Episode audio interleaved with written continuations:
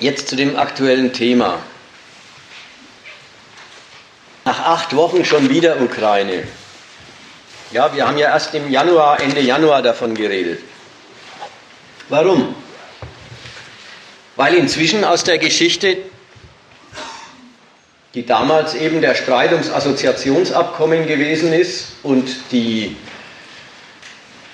Nichtunterschrift durch die damalige Präsidentschaft der Ukraine und die ganzen, äh, der Volksaufstand auf dem Maidan, weil dieses Ereignis inzwischen zu einer Weltkrise geworden ist. Eine Weltkrise, eine Machtprobe der allerhöchsten, auf der allerhöchsten Ebene, NATO gegen Russland.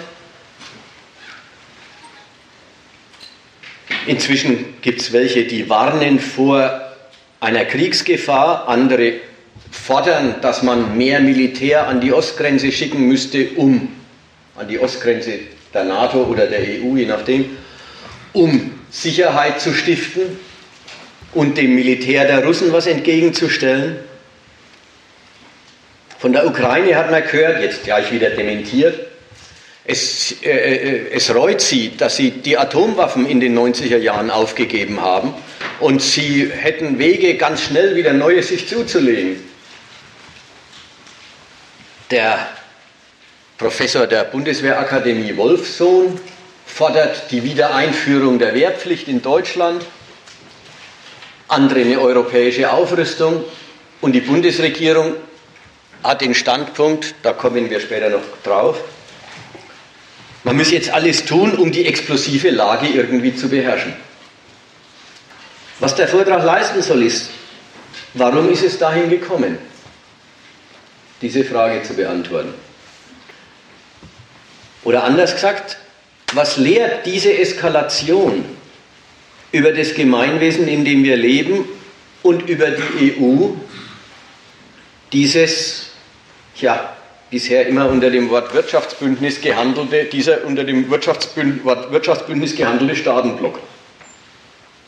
Lehrt natürlich auch ein bisschen was über Russland, aber das ist gar nicht so im Zentrum. Uns interessiert jetzt erstmal äh, äh, die Bundesrepublik und die EU. Und zur Beantwortung dieser Frage hilft in diesem Fall so ein bisschen die Chronologie. Also ein bisschen, Fall, ein bisschen der Verlauf der Ereignisse. Und zwar da, äh, so, dass durch die Eskalation einfach beschönigende Formulierungen, beschönigende Fassungen von Zwecken, worum es eigentlich ging, praktisch durch die nächste Stufe der Eskalation weggeräumt werden. Nie werden diese ideologischen Darstellungen der Zwecke der Europäischen Union, nie werden die als Lüge offen ausgesprochen und zurückgenommen. Die werden einfach durch die Ereignisse überrundet. Und dann kommt die nächste Deutung der Lage. Und insofern hat die Eskalation schon eine ganze Menge von Verharmlosungen aus dem Verkehr gezogen. Was ich meine, angefangen hat das Ganze mit, der, mit dem Ton, mit dem Tenor. Die Europäische Union macht ein Angebot an die östliche Nachbarschaft, hieß auch Nachbarschaftspolitik, macht ein Angebot an die Ukraine und ähnlich gelagerte Staaten. Ein Angebot, von dem irgendwie man meinen durfte, es dient einer zukünftigen Entwicklung der Ukraine, es dient einer zukünftigen Prosperität. Es wäre gedacht als Teilnahme an dem Wohlstand Europas. Rausgekommen ist, dass die Europäische Union mit einem Russland nicht mehr leben kann, das nicht bereit ist, aus einem Bereich, in dem es jahrhundertelang die dominierende Macht war, sich immer weiter zurückzuziehen. Kurzum, wenn aus dem Angebot, die Ukraine soll sich doch der Potenzen Europas bedienen und sein, seine eigene Zukunft viel besser gestalten, als es bisher der Fall war, am Schluss eine bis an die Grenze des Krieges gehende Kriege, äh, äh, äh, Gewaltkonfrontation mit Russland rauskommt, dann wird es irgendwie auch schon von Anfang an dringsteckt sein. Es ist ja auch nicht so, dass alle Beteiligten erschrocken wären und gesagt hätten, um Gottes Willen, da haben wir ja was angefangen, äh, nichts wie zurück, sondern eigentlich stehen alle zu den Konsequenzen, die sie mit ihrer Politik herbeigeführt haben. Also deswegen der Reihe nach. Erstens, schon der Assoziationsvertrag mit der Ukraine. Die Ukraine darf kein Mitglied, sondern ein Assoziationsland der Europäischen Union werden. Schon der Assoziationsvertrag war weder Hilfe noch ein Angebot, das die Ukraine ablehnen konnte. Darüber ist vor vier Wochen schon ein bisschen geredet worden. Der Vertragsinhalt mag auf den ersten Blick ganz neutral klingen, im Sinn von, wir räumen wechselseitig die Zölle weg, gliedern die Ukraine in den großen EU-Markt ein und dann kann die EU in der Ukraine mehr verkaufen und die Ukraine in der EU mehr verkaufen. So durfte man sich das einen Augenblick lang denken. Der Sache nach war das von Anfang an was ganz was anderes gewesen. Weil keineswegs zwei Partner einander gegenübertreten und sagen, was hätte ich denn gern von dir, was hättest du gern, gern von mir, sondern weil von Anfang an die beiden Partner vollkommen ungleiche Partner waren. Die EU ist der Machtblock der einen riesigen, eigentlich den zweitgrößten Teil des Weltmarkts organisiert. Und dem gegenüber steht die Ukraine. Die ganze Verhandlung hieß, unterschreibt die europäischen Bedingungen. Und was hieß die Unterschrift unter europäische Bedingungen für die Ukraine damals? Heute noch. Es hieß, nach den Spielregeln der EU-Konkurrenz sich in die EU-Wirtschaft eingliedern. Und das war von, hat von Anfang an die Bedeutung, privatisiert eure Staatsbetriebe. Jetzt ist es aber nicht so was, wie wenn in Deutschland die Telekom privatisiert wird und dann läuft sie als privatisierte Firma weiter, sondern die Firmen dort sind alle halbe Staatsfirmen, weil sie sich kapitalistisch nicht rentieren, weil sie ihren ganzen Betrieb bloß aufrechterhalten dadurch, dass sie eben immer zu, am Staatshaushalt dranhängen. Dort Privatisieren heißt die Firmen zumachen und den Wirtschaftsbetrieb einstellen, und zwar in einem weiten Teil der Ukraine. Die Ukraine soll ihren Staatshaushalt sanieren. Ja, ganz ähnlich wie Griechenland. Sie sollen keine Schulden mehr machen, sondern äh, Steuern erheben und eben, was der Staat braucht, aus Steuern finanzieren. Ja, wenn die Ukraine das tut, dann nimmt sie auf der einen Seite den Leuten, ihrem Volk, wenn sie zum Beispiel die Gaspreise erhöht, was sie jetzt muss, dann nimmt sie ihrem Volk die Heizung weg, weil die haben kein Geld für anders zu heizen. Und wenn sie den Staatshaushalt saniert und diese Verbindung von Staatshaushalt und, und Firmen, was dann auch über die Oligarchen läuft, aufgibt, dann legt sie einfach das, was sie an postsowjetischer Ökonomie betreibt, mehr oder weniger brach. Insofern hat es von Anfang an nicht den Charakter des Angebots gehabt, modernisiert euch und dann habt ihr Teil am europäischen Wohlstand. Sondern es hat von Anfang an den Charakter gehabt, liefert euch uns aus und gebt zu, dass ihr euer Zukunft sowieso nicht gestalten könnt. Dass aus euch wird, was europäisches Kapital aus euch machen kann und will, und das, was europäisches Kapital aus euch nicht machen will, sowieso nie und nimmer aus euch wird. Der Vertrag, der Vertrag hatte von Anfang an den Charakter, sie sollen sich als insgesamt ökonomisch und politisch impotentes Hinterland der EU, der EU zur Verfügung stellen. Zweitens, ein Angebot, ja. Immer noch wird gesagt, wir haben doch denen bloß ein Angebot gemacht. Ein Angebot war dieser merkwürdige Vertrag von Anfang an bloß deswegen, weil die Ukraine vorher schon pleite war. Also ein Land, das eben Staatsschulden macht, das Kapitalzufuhr Geld braucht und keinen Geldgeber mehr findet. Nur aus der Lage raus hat es überhaupt den Schein eines Angebots gehabt, diesem Land des, äh, äh eben äh, dem Land gegenüber die Forderung zu erheben, liefert euch dem EU-Projekt aus. Und nur deswegen, weil sie sowieso schon pleite waren, hat der damalige Präsident ja immerhin erwogen, ob er diesen Vertrag nicht abschließen soll. Denn das Merkwürdige ist ja, der hat ja den Vertrag mit der EU ausgehandelt. Und die ganze Zeit über ging es um die Frage, ob, ob der Vertrag für die Ukraine überhaupt erträglich ist. Und in letzter Instanz hat die Regierung damals dann gesagt, nein, in letzter Instanz ist er doch nicht erträglich. In letzter Instanz hat die Ukraine an die EU die Frage gestellt, wenn wir diesen Vertrag unterschreiben und damit unsere ganzen Wirtschaftsbeziehungen mit Russland verunmöglichen, dann muss die EU oder sollte die EU aufkommen für die wirtschaftlichen Schäden, die durch den Abbruch der Beziehungen zu Russland entstehen.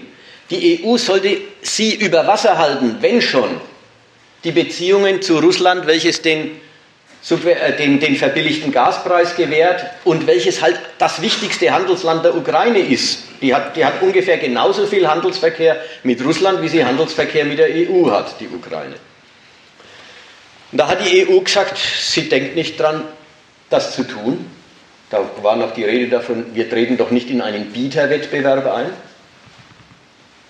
Und man hat dem Land abverlangt, einen Vertrag zu unterschreiben, den es von einem nationalen Kalkül her höchstens als äußerstes, als äußersten Notanker auffassen kann, aber überhaupt nicht als was, was für das Land selber irgendwie nützlich ist. Das Angebot, wir ermöglichen euch, also was war eigentlich im Angebot? Der Staat war sowieso pleite. Im Angebot war, wir verschaffen euch Zugang zu Kredit über den IWF. Ja, das kann dann Deutschland und die EU.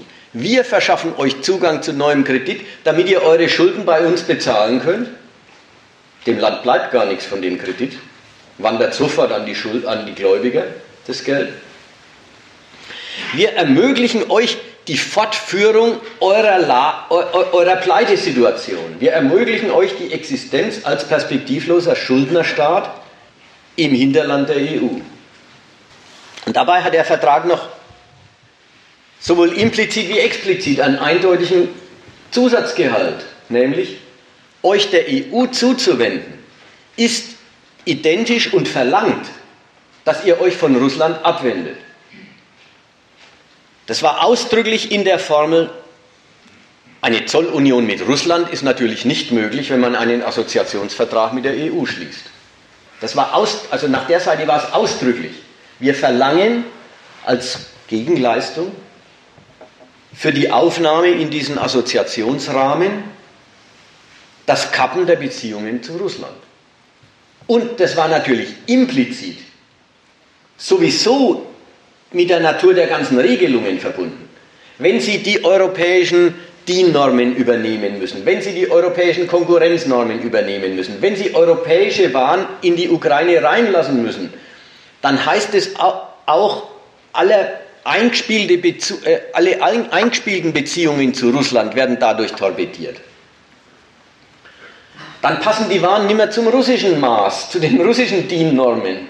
Dann, passen, äh, dann, dann droht ja Russland, hat befürchtet, dann überschwemmen EU-Waren via Ukraine den russischen Markt und Russland, in Russland wird das Zeug gekauft, aber verkaufen können sie nicht entsprechend.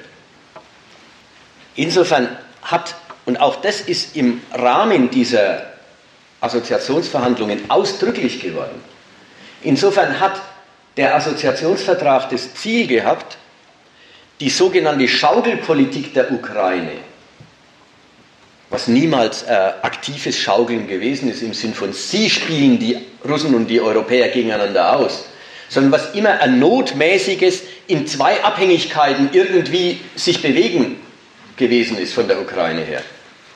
Jedenfalls hat der Vertrag, den, äh, die, die Aushandlung des Vertrags ausdrücklich den Charakter gehabt, mit der Schaukelpolitik muss jetzt mal Schluss sein. Also man will die Ukraine eindeutig und ein für allemal an die EU angliedern und dem russischen Einflussbereich wegnehmen. Da merkt man dann, dass das ganze, äh, der ganze Einstieg mit ein, äh, ein Hilfsangebot, eine interessante Zukunftsperspektive, das alles äh, sind die Redensarten zu einem Wir übernehmen diesen, dieses Land. Und wir nehmen es dem Einflussbereich einer anderen Macht, der im Osten nämlich weg. Der nächste Schritt war, dass Janukowitsch gezögert hat. Er hat Nachforderungen gestellt. Die EU hat damit geantwortet. Nachforderungen kommen überhaupt nicht in Frage. Vielmehr stellen wir Nachforderungen.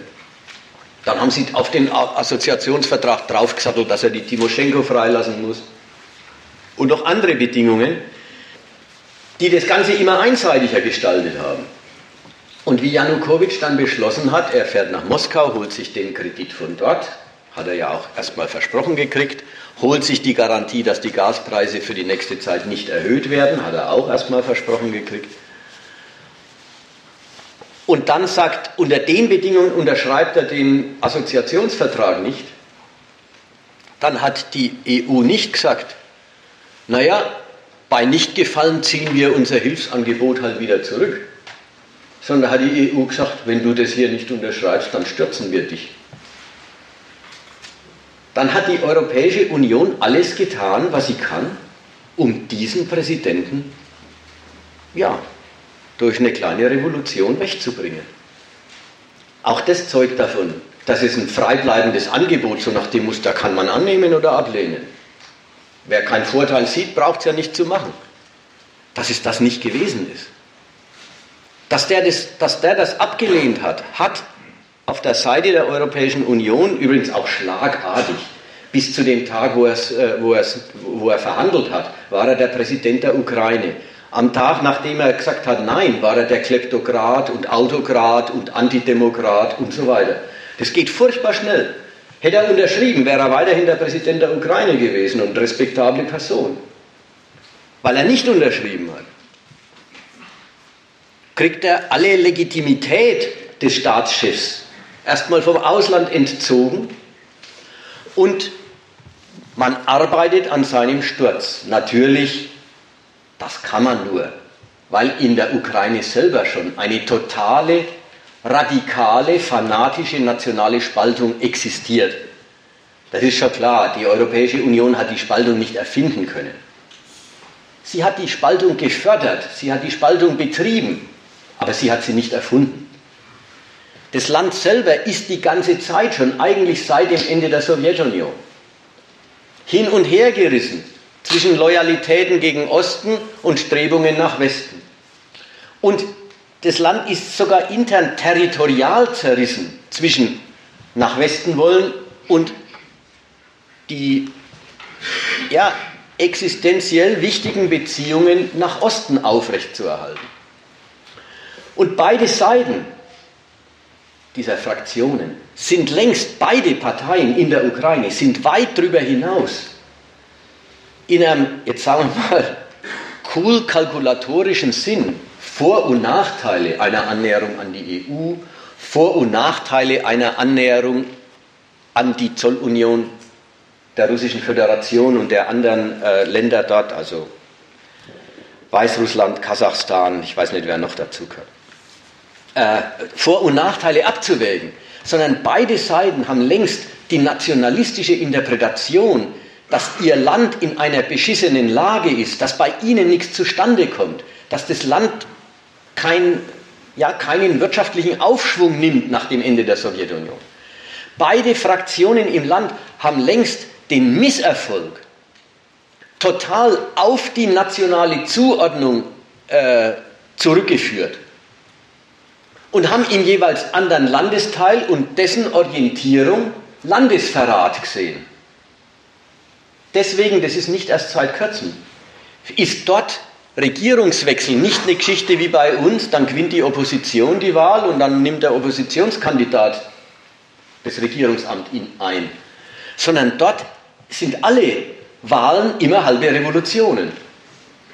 Und die verlierende und, und die siegreiche Partei übernimmt immer gleich die Justiz und kriminalisiert die andere Seite. Wie gesagt, nicht erst jetzt. Die Orangene Revolution war schon genauso und die Gegenrevolution, der Wahlsieg Janukowitschs, ich weiß nicht, 2008 oder irgendwas, äh, die Gegenrevolution war wieder genauso.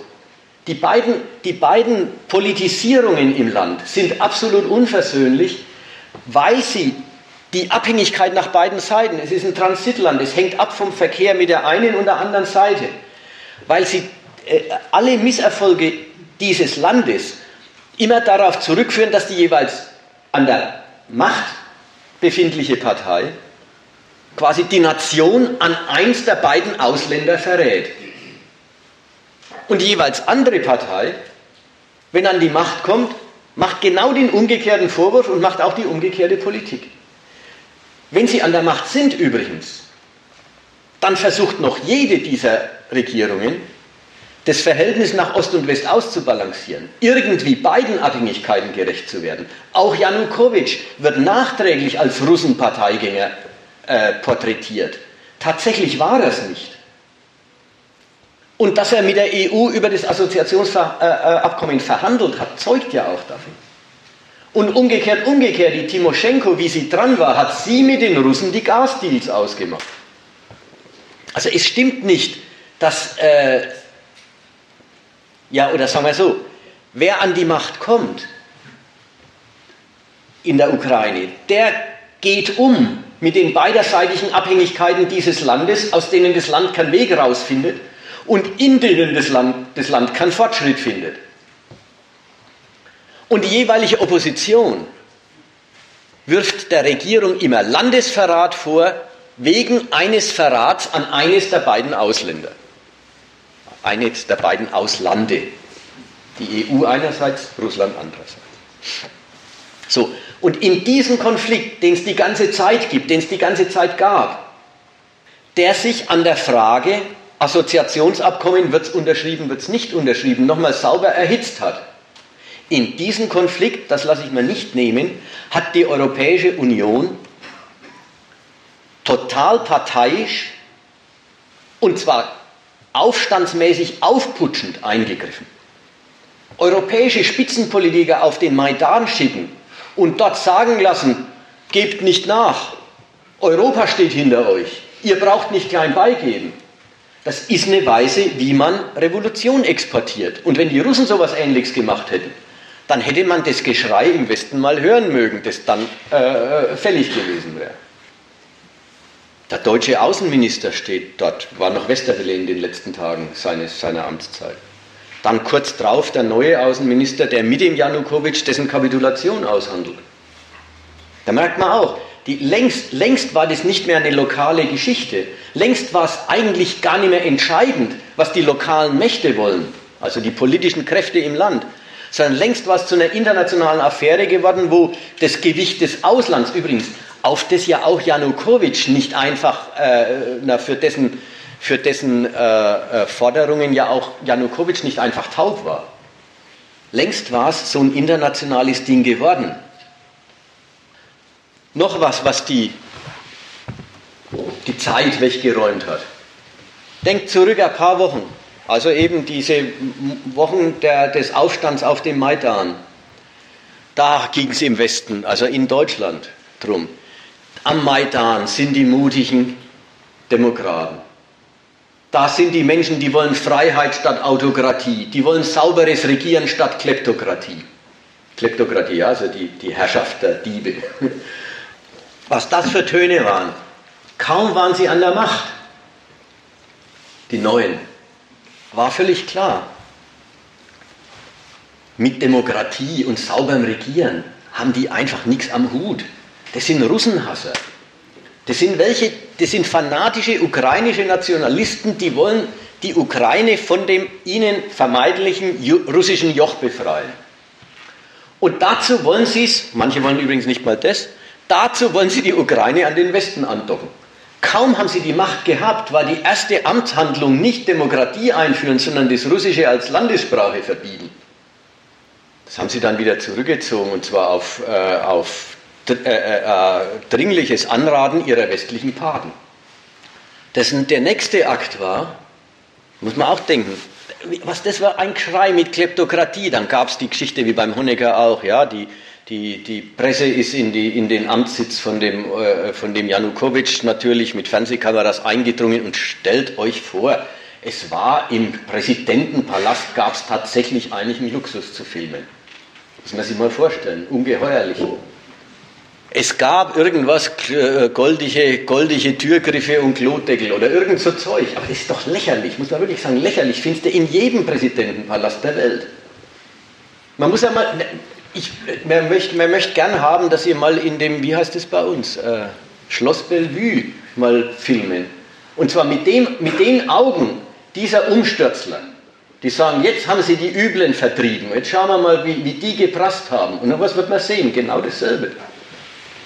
Ist ja auch ganz logisch. Es ist ein Staatspräsident gewesen. Also hat er ein bisschen Luxus, jetzt wird er gezeigt. Also der Kleptokrat.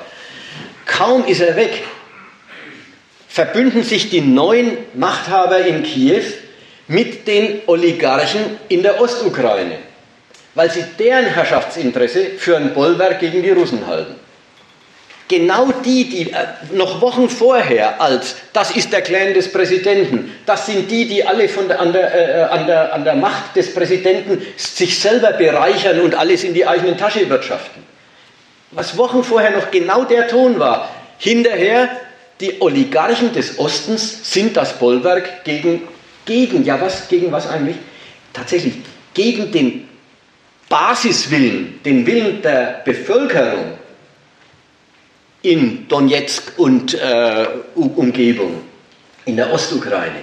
Sie sind das Bollwerk gegen den Basiswillen eines Anschlusses an Russland. Dafür sind die Kleptokraten dann wieder genau richtig. Wenn es so ist, dann ist es auch vorher nicht gegen Kleptokratie gegangen und für Undemokratie. Inzwischen hört man ja auch langsam aus Deutschland, das kommt aber ganz am Schluss nochmal, Stimmen, die ein bisschen bedenklich sind, was man sich da für Fanatiker angelacht hat und an die Macht gebracht hat in der Ukraine und jetzt zum Bündnispartner hat. Also dass die Timoschenko den, äh, den, den Putin eigenhändig erschießen will, wird in Deutschland nicht gerade gutiert. Ja, das wirft schon ein bedenkliches Licht auf unsere zukünftige Partnerin dort. Der ganze Konflikt läuft also, man möchte sagen, ganz logisch. Ja, auf das hinaus, als was er gemeint war. Nämlich auf die Frage, ob Russland bereit ist, sich eine antirussische Ausrichtung dieses Brudervolks, dieses Nachbarlands, das ewig zum russischen Bereich gehört hat, in dem Russland jede Menge Interessen hat, ganz materielle Interessen. Aus der Sowjetzeit ist immer noch ein gewisser Teil der Arbeitsteilung mit der Ukraine gegeben. Die Schwerindustrie ist dort, der Stahl wird in Russland gebraucht. In der Rüstungsindustrie gibt es immer noch eine bedeutende Zusammenarbeit zwischen Russland und der Ukraine. Als Transitland russischen Gases ist die Ukraine gebraucht und gefördert, gefordert. Und da braucht es auch ein, ein freundliches Regime. Ein Staat, der mit Russland kooperieren mag. Ob Russland also bereit ist, sich das wegnehmen zu lassen und aus einem Bereich, in dem es ewig was zu melden gehabt hat, verdrängt zu werden. Und das immerhin gegenüber einem Russland, das sowohl mit den ganzen Handelsbeziehungen in, mit der Ukraine, also die Gaslieferungen sind dort existenziell notwendig, sonst läuft dort überhaupt nichts mehr, wie auch mit einem riesigen Bevölkerungsanteil im Osten, der Russisch spricht, sich als Russisch versteht oder als Zugehöriger zu der, eigentlich zur alten Sowjetunion, wobei die Leute alle nicht mehr Sozialismus meinen, sondern diesen großen Staat, diesen bedeutenden Staat, der in der Welt mal was gegolten hat.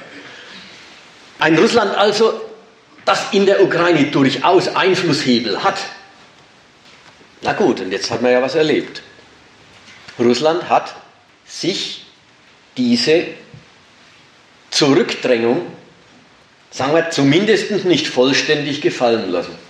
Es hat einen Gegenschlag gelandet. Es hat mit, einer, mit einem Referendum, das zu über, mit überwältigender Mehrheit den Anschluss an Russland gefordert hat, den, äh, äh, quasi den Wunsch der Bevölkerung erhört und sich die Krim angeeignet. Es hat damit deutlich gemacht, dass es immer noch eine große Macht ist, die sich aus dem Bereich, in dem sie was zu sagen hat, nicht einfach verdrängen lässt und dass sie Machtmittel hat, gegen die die anderen so ohne weiteres nichts auf die Beine bringen.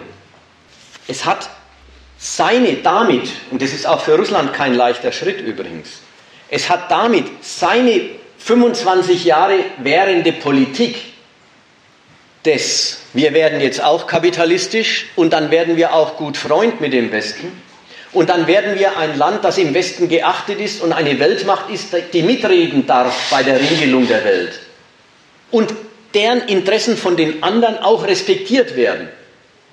Diesen Weg des ja, des kooperativen sich Einbringens, um als Macht zu gewinnen, selbstverständlich. Diesen Weg des kooperativen sich Einbringens, der für Russland immer bloß ein eigentümlicher Tausch gewesen ist, nämlich Respekt könnt ihr haben, aber nur wenn er immer weiter zurückweicht. Ihr könnt bei den G8 sitzen, aber nur wenn ihr nichts dagegen habt, dass die NATO immer mehr nach Osten äh, äh, voranschreitet und euch aus Osteuropa verdrängt. Ihr könnt als ehrenwerter Partner auf allen Ebenen mitmachen, aber nur, wenn das kein Hindernis dagegen ist, dass ihr eigentlich an Macht immer mehr verliert. Das war der Tausch, den der Westen mit, mit Russland gemacht hat. Russland wollte den kooperativen Weg natürlich, um sich als Macht zu halten und zu stärken. So, und diesen Weg hat Russland wirklich aufgegeben an der Stelle und gesagt, gut, dann ist es eben militärische Konfrontation. Vom Westen her findet dieser Schritt nicht die Antwort, okay, so haben wir es nicht gemeint. Okay, wir haben es zu weit getrieben. Ziehen wir uns wieder zurück? Überhaupt nicht. Vielmehr umgekehrt. Der Konflikt ist eröffnet und jetzt ist er am Tisch. Die Antwort von der Frau Merkel zu dem Thema heißt, jetzt binden wir die Ukraine erst recht und umso schneller und umso fester an die EU. Das ist das andere. Jetzt auf einmal gibt es all die Kredite für die Ukraine, die es nicht gegeben hat, wie der Janukowitsch sie rausverhandeln wollte.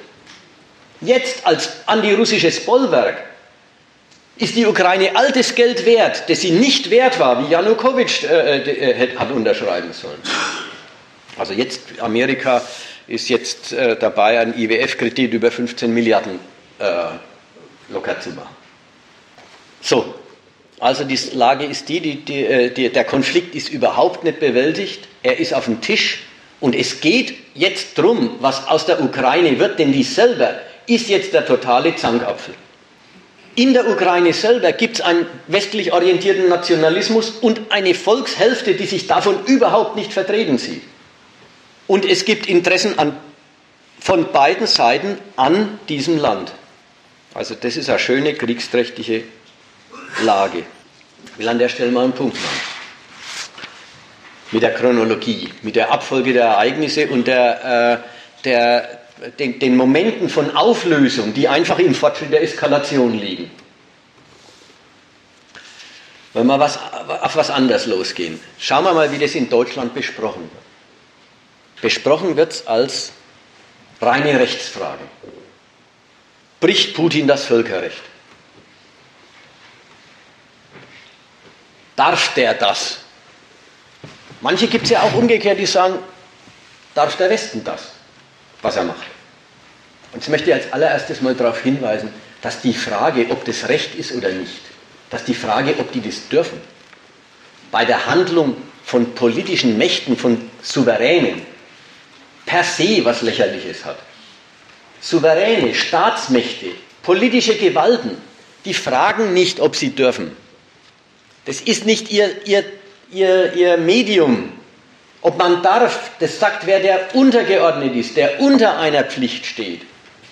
Politische Mächte, schon gleich Weltmächte, die fragen nicht, ob ihnen irgendwer irgendwas erlaubt. Schon das ist ein Moment von Abseitigkeit, an einen imperialistischen Konflikt die Frage zu stellen, wer ist hier im Recht und wer ist hier im Unrecht wer darf und wer darf eigentlich nicht. Es ist fast geniert man sich überhaupt auf das Thema einzugehen. Es ist sowas von durchsichtig, wie parteilich diese Rechtsfragen da gehandelt werden, dass sie einer Widerlegung eigentlich nicht wert sind. Die Geschichte, Putin bricht das Völkerrecht. Er annektiert die Krim. Ja, es ist ja im Deutschen Bundestag schon das Gegenargument aufgekommen. Und wie war das mit dem Kosovo kürzlich? Man merkt, das sind welche, die genau auf der Ebene mit argumentieren, aber die Gegenposition einnehmen. Da hat doch der Westen auch Unrecht getan. Da hat er gegen das Völkerrecht verstoßen. Und dann ist klar, es, es, ist klar, was verlangt ist, ist bedingungslose Parteilichkeit. Man muss eigentlich ein bisschen sagen, besinnungslose Parteilichkeit. Jeder, der den Vergleich anstellen will, wer Lust hat, es zu vergleichen, hat keine Schwierigkeiten festzustellen, naja, einmal machen dies, einmal machen es die. Die Umkehrung ist die Umkehrung. Wenn der Westen die Ukraine aufmischt, an Umsturz, der, der Russland sagt dann Putsch organisiert, jedenfalls keine, äh, wie heißt es, verfassungsgemäßen Machtwechsel, ja? also das mal ganz bestimmt nicht, organisiert, dann ist es im Westen von, ja, das ist die Selbstbestimmung der Völker, das ist die Freiheit. Jedes Land darf seine Bündnisse selbst wählen und die Ukraine wählt eben nach der Revolution den Westen. Wenn Russland das Selbstbestimmungsrecht der, der Krim-Bevölkerung hochhält, dann heißt es, ja, denen steht keine Selbstbestimmung zu, die sind ja kein Volk. Man merkt man, wer ein Volk ist, das wird von außen bestimmt. Das sagen ganz andere. Das sagen die Mächte, die eben einen solchen einen, ein, ein solches Votum für sich instrumentalisieren wollen oder nicht. Die anerkennen dann die Selbstbestimmung der Krim-Bevölkerung, Russland anerkennt die. Der Westen anerkennt die Selbstbestimmung der Krim-Bevölkerung nicht, aber die Selbstbestimmung der Kiewer Revolutionsregierung, die wird anerkannt. Man merkt, das ganze Selbstbestimmungsrecht der Völker ist gar nichts anderes als das Instrument, um von außen dem einen Legitimität zuzusprechen, weil man für ihn ist, und dem anderen die abzusprechen. Aber nie ist man wegen der Legitimität für den, sondern Legitimi Legitimität zugeschrieben wird, weil man für den einen oder für den anderen ist, weil der einem recht ist. Zwei Kleinigkeiten noch zu dem Thema. Sich aufs Völkerrecht berufen ist ja schon rein immanent eine Geschichte. Die kann gar nicht anders als so parteilich ablaufen. Insofern ist es wichtig zu sehen, die Berufung aufs Völkerrecht ist, also die, die parteiliche, verlogene Bevölker Berufung aufs Völkerrecht, die wir jetzt vorfinden, ist gar kein Missbrauch des Völkerrechts, denn für was anderes ist es gar nicht da. Was anderes kann man damit gar nicht anstellen. Das Völkerrecht hat ja selber die Merkwürdigkeit, dass es einfach zwei wunderbare Grundprinzipien hat, die einfach gegeneinander stehen. Das eine Grundprinzip ist, die Integrität der Staaten darf niemand verletzen. Das andere Grundprinzip ist, die Selbstbestimmung der Völker darf man, äh, muss man respektieren. Ja, mit der Selbstbestimmung der Völker kann man Staaten sprengen.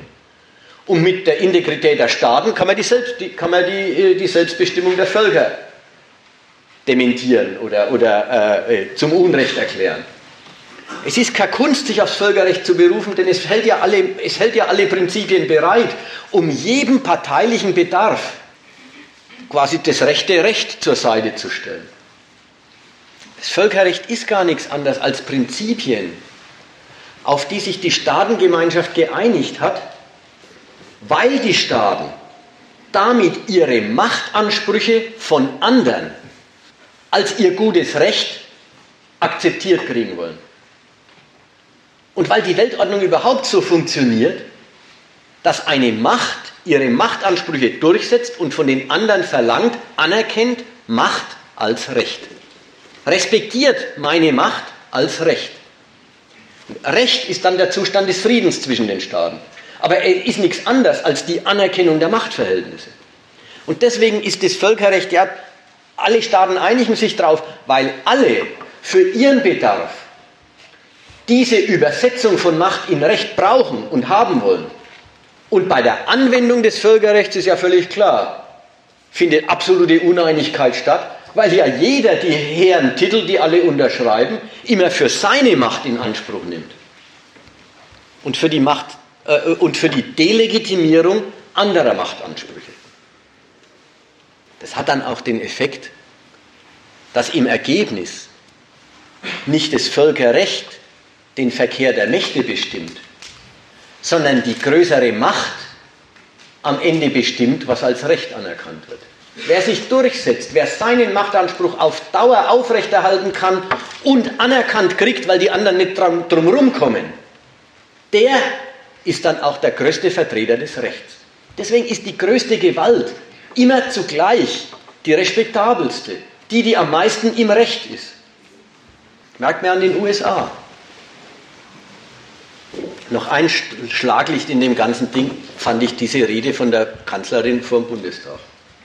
Da hat offensichtlich die, PD, äh, die PDS, sage ich, die Linkspartei, die Linke, Gysi oder Wagenknecht, haben ja das im Fernsehen an mehreren Stellen gesagt, die haben diesen Kosovo-Vergleich reingebracht. Und da sagt die Kanzlerin, sie findet den Kosovo-Vergleich schändlich. Das finde ich ganz was Eigens. Schändlich. Was ist denn das überhaupt für eine Kategorie? Ein Vergleich schändlich. Man könnte sagen, der Vergleich ist falsch, er ist unangebracht. Ich weiß nicht, was man noch alles sagen könnte, aber jedenfalls schändlich ist was Eigentümliches. Die sagt, das gehört sich nicht. So einen Vergleich anzustellen, gehört sich nicht. Das ist unfein, das zu tun.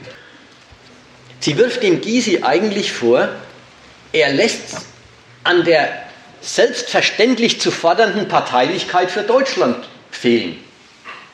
Sie wirft ihm vor, er quasi er fällt Deutschland in den Rücken, indem er den Vergleich anstellt. Dann hat sie ja noch weitergeredet. Dann hat sie gesagt, ja, und wenn ich mich auf den Vergleich einlasse, dann. Was kommt dann? Dann kommt, ja, da in Kosovo, da ging es äh, schon ziemlich blutig her und in der, in der Krim war es ja noch gar nicht so weit.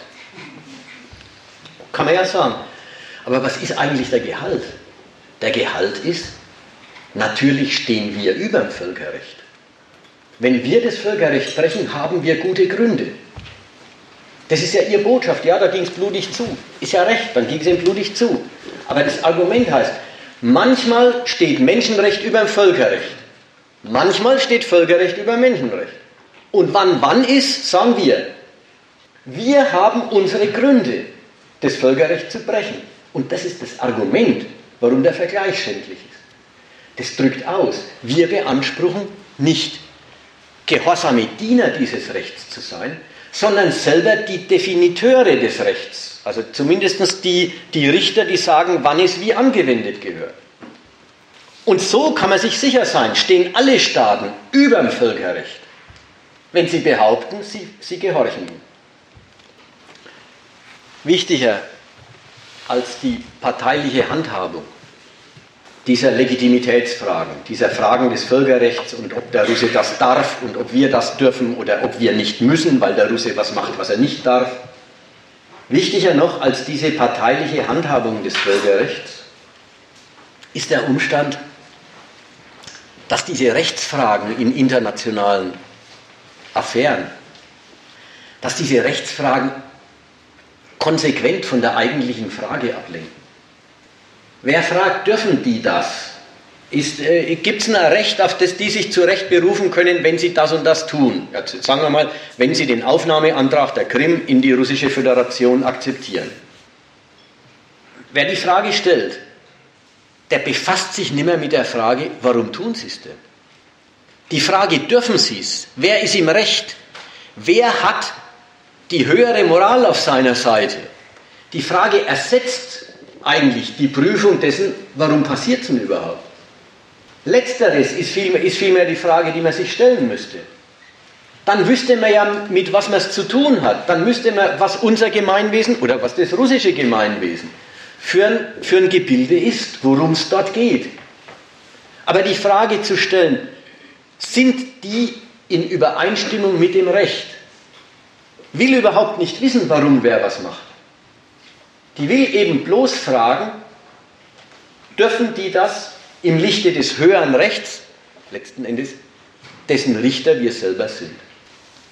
Wie schlecht das Argument ist, merkt man jetzt, möchte sagen, wieder an Gysi und Wagenknecht, die selber auf der Ebene argumentieren. Durchaus in der Absicht, den deutschen äh, äh, Anti-Russen-Furor zu bremsen. Durchaus in der Absicht, dem deutschen Vorgehen in der Ukraine-Frage auch ein gewisses Unrecht zuzuschanzen. Aber wenn die dann so Sätze sagen wie, ja, Sie müssen schon sagen, Putin hat das Völkerrecht gebrochen, aber der Westen hat jedes Recht verwirkt, darüber zu jammern, denn er bricht es ja selber andauernd. Ja, das ist so, so ungefähr die Rede von denen. Ja, wo sind wir jetzt eigentlich? Jetzt sind wir beim rechtsbrecherischen 0 zu 0 oder 1 zu 1. Gleichstand. Okay, beide haben sie Dreck am Stecken. Ja, was jetzt? Was ist denn das eigentlich für politische Stellungnahme?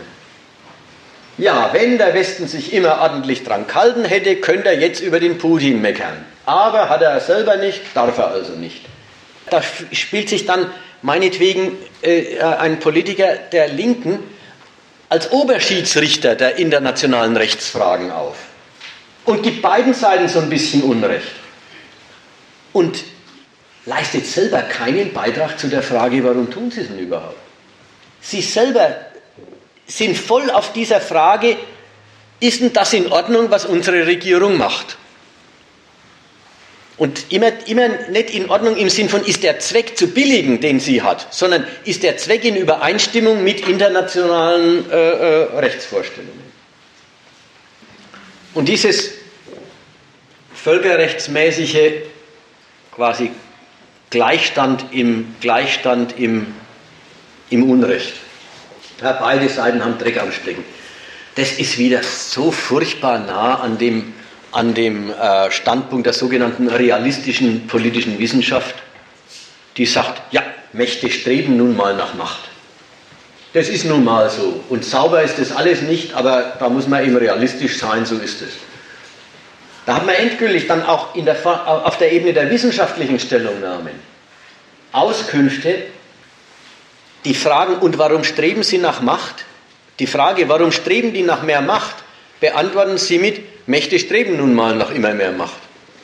Sie beantworten die Frage mit ihr selber, sodass das, was, das Einzige, was wirklich interessant ist, Warum braucht unsere Lebensform eigentlich immer wieder Krieg? Und wenn es jetzt Krieg, kein Krieg ist, und die Kanzlerin hat uns ja zu unserer Beruhigung versichert, bis zum Krieg will sie nicht gehen in dieser Frage. Es ist kein Krieg, nein, soll auch keiner werden, haben wir schon verstanden. Aber es ist eine kriegerische Konfrontation, es ist eine Konfrontation von Militärmächten um Territorium und, äh, äh, ja, wem gehört dieser Raum? Das ist völlig klar. Die einzige interessante Frage ist, warum braucht unsere Lebensform solche Gewalt? Die einzige Frage ist, warum kommt es in unserer Ordnung immer wieder zu sowas? Und die Frage will keiner beantworten. Die einen sagen, das dürfen sie nicht, und die anderen sagen, das machen die immer. Und beides ist eigentlich eine, äh, das dürfen sie nicht, ist die eine Hälfte von, naja gut, und alle verstoßen dagegen, und dann weiß man wieder, dass man mit dem Recht, mit dem Völkerrecht auch nicht weit kommt. Und die anderen sind schon gleich realistisch und sagen, machen die sowieso. Und ist auch eine Weise, sich damit abzufinden. Also erstmal, warum ist das so, ist die interessante Frage. So, und dazu soll jetzt noch ein bisschen was kommen. Das ist der dritte Teil. Also der erste war das mit den Aufklärungen, die uns die Chronologie leistet. Der zweite Teil war der ganze Standpunkt mit dem Völkerrecht. Wer darf was? Das dritte wäre jetzt dieses, warum ist es denn eigentlich so, dass die Europäische Union mit einer russischen Großmacht in der Nachbarschaft nicht leben kann? Dass die das unverträglich finden? Dass sie Zug um Zug Russland aus Europa verdrängen und das quasi für, ihr, für ihren natürlichen Lebensprozess halten? Es zeigt sich eben an dem Fall Ukraine und dafür steht auch dieses Assoziationsabkommen und das, was ich darüber vorhin gesagt habe, dass die EU überhaupt nicht dieses Bündnis von Staaten, die wirtschaftlich sich aneinander stärken wollen, ist. Das war sie vielleicht mal bei der Gründung mit den ersten fünf. Sie hat vielleicht die Praxis auch noch weiter getrieben, wie sie die iberischen Länder aufgenommen hat. Ja, das waren Entwicklungsländer und man hat gesagt, gut, dann entwickeln wir euch mit europäischen Strukturfonds und äh, ich weiß nicht, wie die alle hießen, diese vielen Milliarden, die dann nach Portugal und Spanien geflossen sind, um die Länder auf europäischen Stand zu bringen. Inzwischen ist die Europäische Union durchaus nicht mehr so etwas wie ein Bündnis von irgendwie gleichrangigen und gleichgestellten Nationen, die sich aneinander stärken wollen, sondern die Europäische Union ist ein Machtblock bestimmter Staaten, die sich andere Staaten als Hinterland zuordnen. Und da sind zwei Sachen interessant. Einerseits die ganze Geschichte, wie das nicht erst mit der Ukraine, sondern schon mit der Zuordnung Bulgariens und Rumäniens gegangen ist. Da ist nichts mehr mit Strukturfonds und nichts mehr mit Milliarden, die hinfließen. Da ist nichts mehr mit, äh, man unternimmt tatsächlich europäische Anstrengungen zur Entwicklung dieser Länder, dass sie europäisches Niveau erreichen, dass sie irgendwann so produktiv und kapitalistisch entwickelt sind wie Frankreich und Deutschland, sondern man gliedert sie sich als Hinterland an. Und die andere Seite, Russland wollte ja mal Mitglied der EU werden. Da haben sie gesagt, nein, das geht nicht. Jetzt könnte man auch sagen, na, Russland, also es war die Freihandelszone von, von, von Portugal bis Vladivostok, war mal so eine Formel, ja. Ja, dies, daraus wird nichts. Warum? Der Markt wäre groß, die Geschäftsgelegenheiten wären nicht unbedeutend. Aber Russland ist zu groß und zu mächtig, um für ein Land wie Deutschland und Frankreich und die anderen dominierenden Staaten der EU als Instrument ihrer Stärkung zu taugen. Russland ist zu mächtig. Es würde ja der Macht der EU endlos viel hinzufügen, nämlich zum Beispiel die zweitwichtigste Atombewaffnung der Welt. Aber das ist nicht attraktiv. Warum? Weil die natürlich sofort eines der bestimmenden, wenn nicht das bestimmende Subjekt der EU würden. Und dann ist Deutschland, Frankreich der Meinung, nein, nein, wir wollen Länder uns angliedern, die sollen unserem Machtbereich zugeordnet werden, aber nicht wir einem anderen. Auch, dass man die Türkei seit äh, ungefähr 40 Jahren als Assoziationsland mit Beitrittsperspektive sich hält und von sich fernhält, ist auch so ein Ding. Ja, die Türkei wäre zu gewichtig. Andere Länder ordnet man sich zu. Länder, die gar, nicht, gar nichts anderes werden können als Instrument deutscher und französischer Machtentfaltung. Man gliedert sich Länder an, das ist das Stichwort friedliche Eroberung und beide Bestandteile des Wortes dürfen wir nicht unterschätzen. Bisher läuft es alles als friedliche Eroberung. Friedlich im Sinn von ja, es ist alles über den Willen der dortigen Staatsführungen gelaufen. Und wenn jetzt nächstens Serbien keine andere Existenzperspektive mehr sieht, als sich der EU anzuschließen, übrigens nachdem er erst einmal in einem Krieg ihnen bewiesen hat, dass sie eine selbstständige Macht in Europa nicht sein können. Wenn jetzt Serbien nächstens sich da anmeldet und fragt, ob es rein darf, dann ist es wieder so ein Hinterland, das sich da angegliedert wird. Und worauf strebt man? Man strebt danach, Länder mit der großen Marktmacht, mit der großen Geldmacht der Europäischen Union so zu konfrontieren, dass sie nicht aus einer freien Nutzenerwägung, ist der Nutzen größer, ist der Nachteil kleiner, in die EU eintreten, weil es ihnen nützt, sondern dass sie anerkennen, dass sich der EU zuzugesellen vor allen nationalen Nutzenfragen rangiert, dass, dass es eine Existenznotwendigkeit für so ein kleines, unbedeutendes Land ist in dieser EU drin zu sein. Friedliche Eroberung hat schon den Charakter, die Staaten sagen bisher jedenfalls freiwillig, sie wollen Mitglieder werden. Aber was sie dann werden ist, sie werden, ja, untergeordnetes Moment eines Machtblocks, der ihnen die Existenzbedingungen diktiert und der ihnen ja auch dann vorbuchstabiert, was die Erfolgsbedingungen unter diesen Existenzbedingungen sind. Wie man Staat machen muss, damit man unter diesen Lebensbedingungen als Staat überleben kann. Ja, das sagen Sie jetzt den Griechen, werdet konkurrenzfähig. Dazu müsst ihr euren Staatshaushalt sanieren, dazu müsst ihr eure Krankenversicherung äh, äh, zurückführen, dafür müsst ihr eure Rentenversicherung zurückführen. Ihr müsst einfach das ganze Land dem Kapital so unterordnen, dass es so attraktiv für Kapitalisten wird, dorthin zu gehen, dass auch Griechenland Investitionen kriegt. Und genau das sagen sie der Ukraine und sagen sie den Serben und so weiter. Und die Frage, was es die Länder kostet, dürfen die Länder gar nicht mehr stellen können. In so einer Zwangslage müssen die sein. Die müssen verstehen, dass ihnen nichts anderes übrig bleibt. Und das ist das Moment von friedlicher Eroberung. Und das hat bisher ganz gut funktioniert. Für, die, für manche Länder wie der Ukraine friedliche, hat friedliche Eroberung ja noch den harten Ton, ihr werdet Assoziationsland, nicht Mitgliedsland. Also ihr werdet den Regeln des EU-Markts, der EU-Reglements, des EU-Regierens unterworfen, denen müsst ihr entsprechen. Aber bei der Festsetzung der Regeln seid ihr natürlich nicht dabei, das machen andere. Das ist was anderes, wenn Serbien irgendwann Mitglied der EU wird.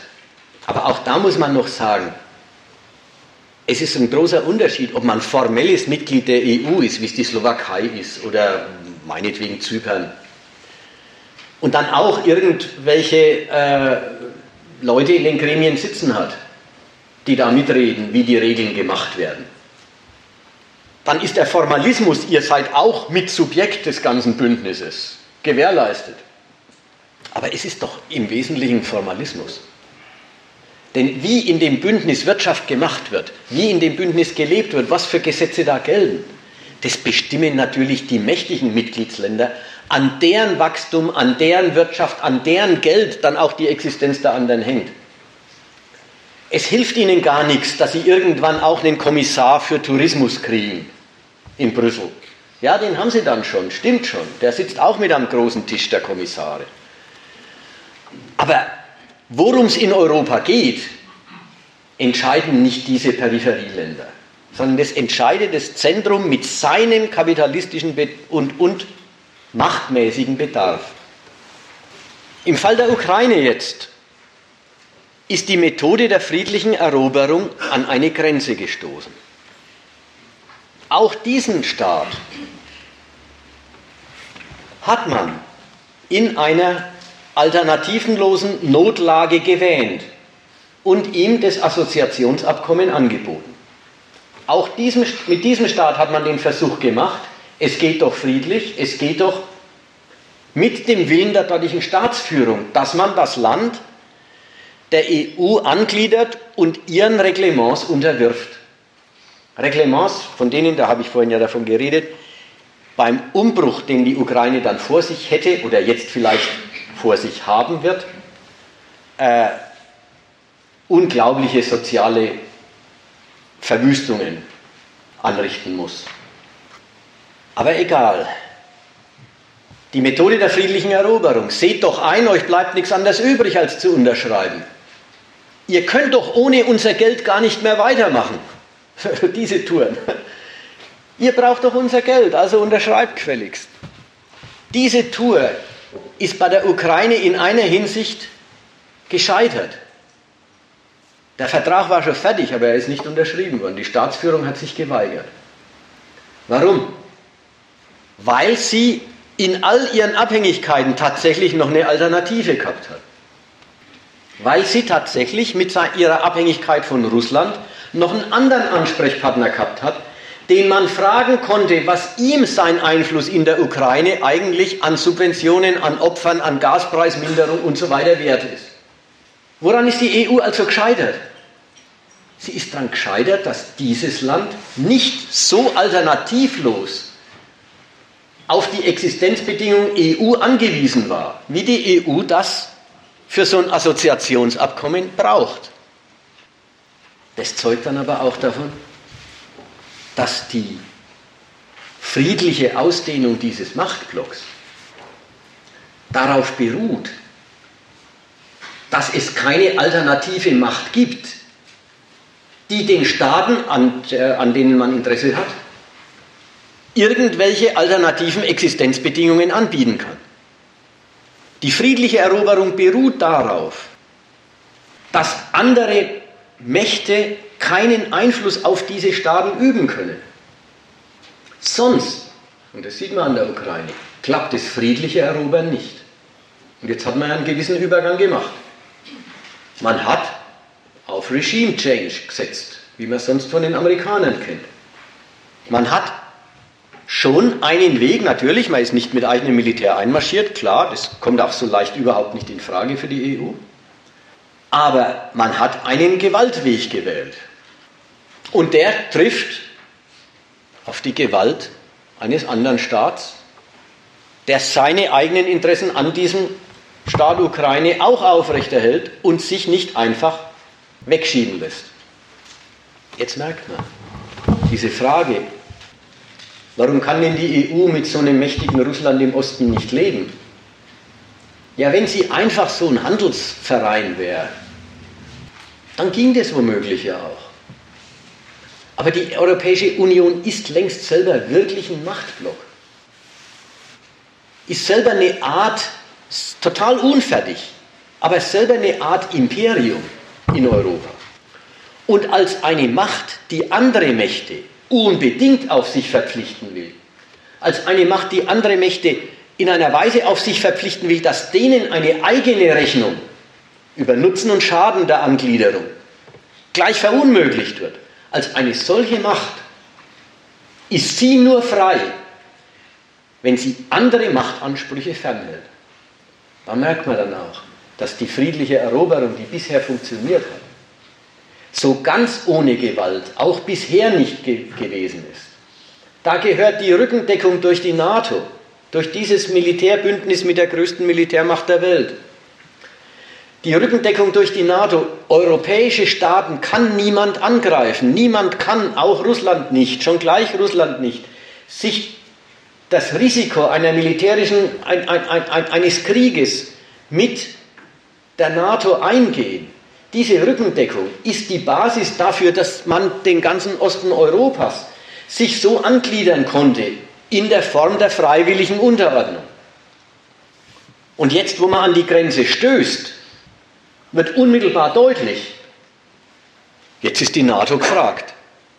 Wenn Russland sagt, es gibt auch noch eine andere Ebene der staatlichen Konkurrenz, nämlich die Gewalt, dann ist sofort im Westen klar, ja, jetzt ist die NATO gefragt.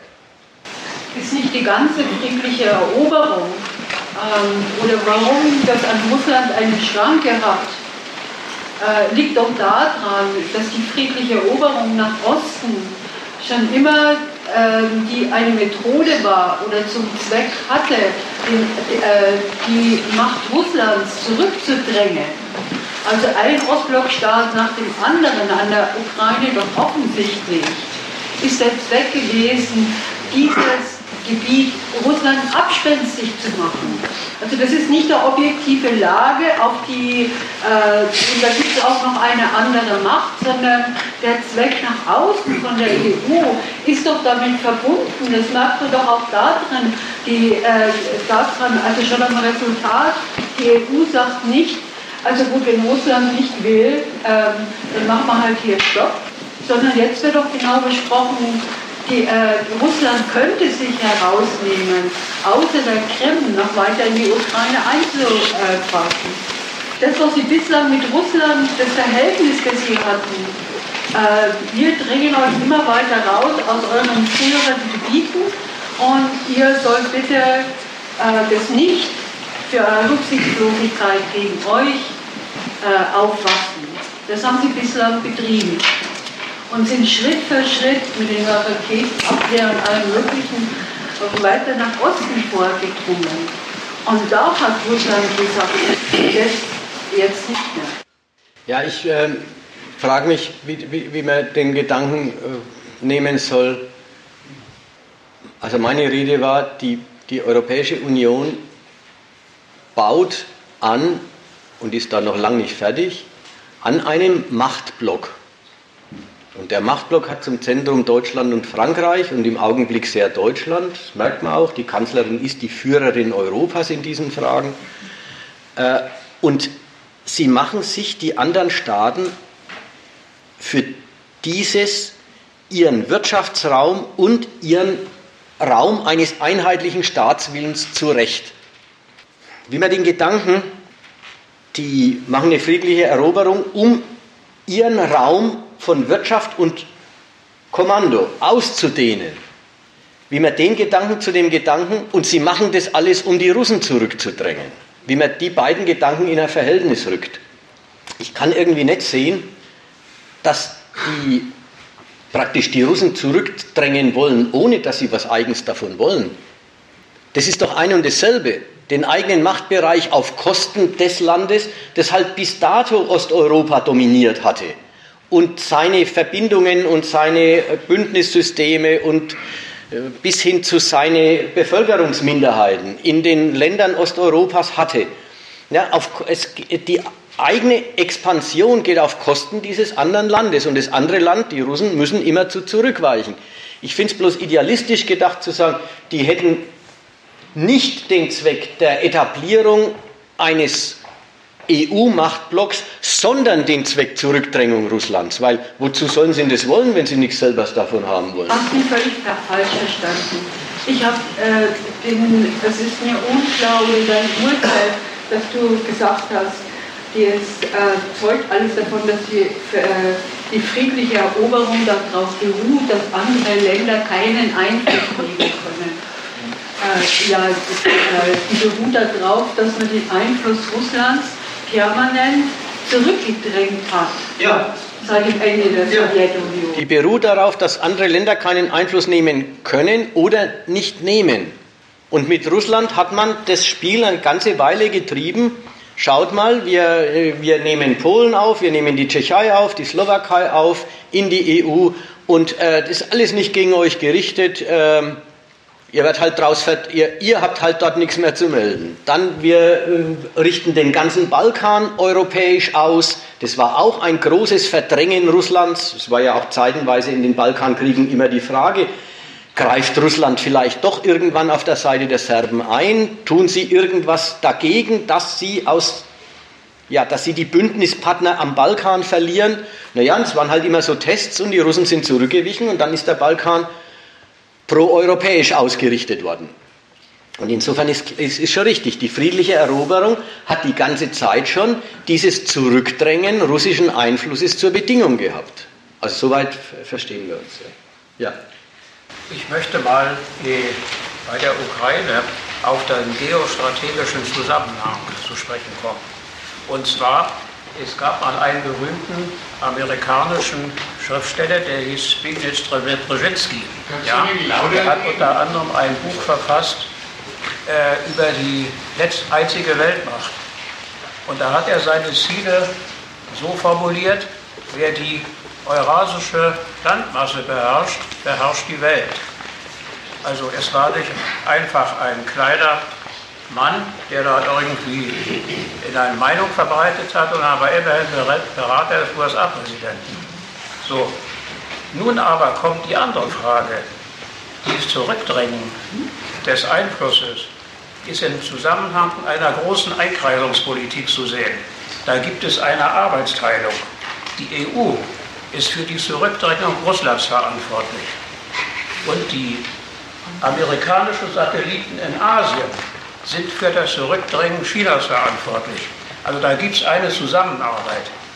In China heißt es die Perlenkettenstrategie und, in, und hier ist es eben äh, die ehemaligen Länder der UdSSR in den Besitz zu bekommen.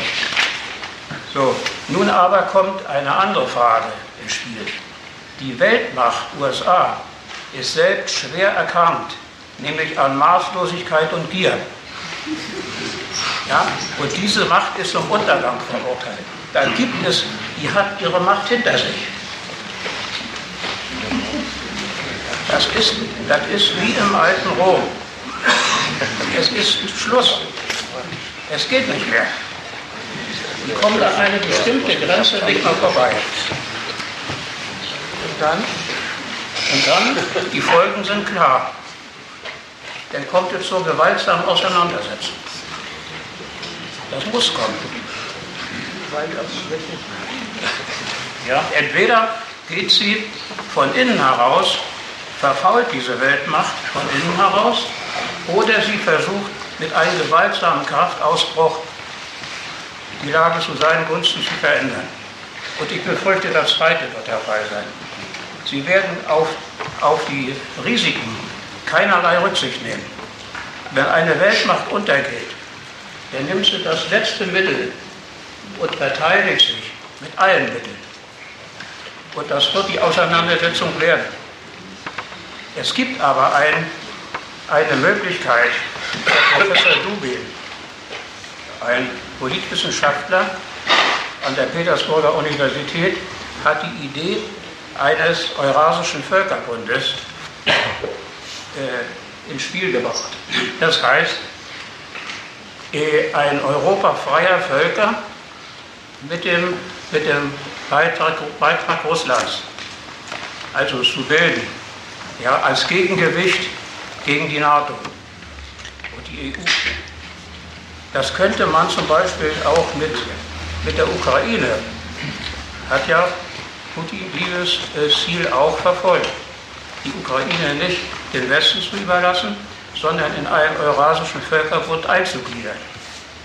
Und das wird einmal auch, wenn die EU an ihren, äh, an ihren Widersprüchen zugrunde gegangen ist, was ja zweifellos kommt. Denn über, denn Überdehnung, das ist alte, alte Sache, an Überdehnung gehen Weltmächte zugrunde. Das hat die Geschichte bewiesen und ich beweise es immer wieder. Das wird, da gibt ja nämlich eine Frage. Entweder mit der, der liberal-kapitalistischen Weltmacht in den Untergang oder mit einem Bund freier Völker in einem Eurasischen Völkerbund zum Frieden. Diese, diese beiden Fragen stehen offen zur Debatte. Russland als freies Volk Sie sagen am besten weg zur, zur Diktatur unter Putin, das wissen Sie ganz genau. Aber wenn Sie behaupten, dass danach groß Freiheit herrscht in Russland. Ja, ja, das, ist ja lächerlich, das ist ganz gelogen.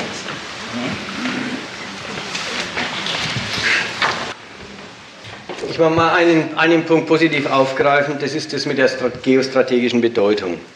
Ja, gerade jetzt, wo deutlich wird, die Konkurrenz um den Anschluss von Staaten an die EU kommt an eine, an eine Grenze des, des friedlichen Eingliederns oder das friedliche Eingliedern kommt an eine gewisse Grenze, wird deutlich, dass die Macht über andere Staaten zu haben, die militärische Macht, dass das die Grundlage dieses ganzen friedlichen kapitalistischen Eingliederns ist. Und da ist diese Geschichte von diesem Brzezinski, der eben Sicherheitsberater von Präsident Carter gewesen ist in den 70er Jahren, späten 70er Jahren, äh, der sagt, und ich glaube, das mit der eurasischen Landmasse, das kenne ich so nicht. Ich kenne den Satz, Russland ohne die Ukraine ist nicht verteidigbar. Und das ist auch eine interessante Auskunft. Da merkt man dass dann, dass die Ukraine außerdem, dass sie ein Bereich ist, wo eben darum gerungen wird, welche der Mächte das Sagen dort hat. Auch welche der Mächte sich der sicher schmächtigen Potenzen, äh, wirtschaftlichen Potenzen dieses Landes bedienen kann und welcher davon ausgeschlossen ist. Dass abgesehen von den beiden eben noch die dritte Ebene der Staatenkonkurrenz nicht unbedeutend ist, nämlich geostrategisch, was die, was die militärische Verteidigbarkeit Russlands als Weltmacht betrifft ist die Ukraine offenbar eine ziemlich entscheidende Größe. Und da hat er eben gesagt, Russland hat die Perspektive eines Wiederaufstiegs nie ohne die Ukraine, nur mit der Ukraine. Und ja, und die Zugehörigkeit geht es da jetzt gerade. Das war das eine. Das zweite, was ich nicht so positiv aufgreifen wollte, war das mit dem Untergang der Weltmächte und mit der Überdehnung. Der Witz ist, die Amerikaner kämpfen gerade schwer drum, zu entscheiden, ob es eigentlich über eine Überdehnung ist, was im Moment vorliegt, oder ob das genau ihrer Macht entspricht. Das weiß man ja immer hinterher, wenn es nicht mehr geht, ist, dann, dann kann man rückblickend leicht sagen, ja, ja, Imperial Overstretch. Das glaube ich schon, das geht leicht rückwärts. Aber vorwärts, da sagen die Amerikaner nichts Overstretch. Wir machen das. Und damit will ich jetzt noch einen Augenblick dazu kommen. Die Europäische Union mit ihrer Tour und speziell die deutsche Regierung mit ihrer Tour Länder richtig bedingungslos auf die EU-Lebensweise festzuklopfen, richtig dem europäischen Kapitalismus zu unterwerfen, das ihnen als die einzige Existenzchance zu lassen und dann natürlich ihnen aufzuzwingen, bewährt euch an diesen Maßstäben. Das ist schon sehr die Tour, wie Deutschland das, die Ausdehnung der EU betreibt und betrieben hat. Und das hat sie immer kombiniert, seit der Wiedervereinigungszeit, also seit 25 Jahren, immer zu kombiniert mit und es muss für Russland überhaupt nichts heißen. Also Russland muss sich gar nicht beleidigt oder zurückgedrängt fühlen. Wir behandeln Russland nebenher und gleichzeitig als privilegierten Partner und können bestens mit dem Land. Es hat seine Konjunkturen gehabt. Kanzler Schröder hat mit Russland besonders gut gekonnt. Damals, wie der äh, zweite Bush eben diesen Irakkrieg angezettelt hat und Deutschland nicht mitgemacht hat, da hat man sich sehr distanziert gegen die Amerikaner mal gestellt und eine strategische Partnerschaft mit Russland gepflegt.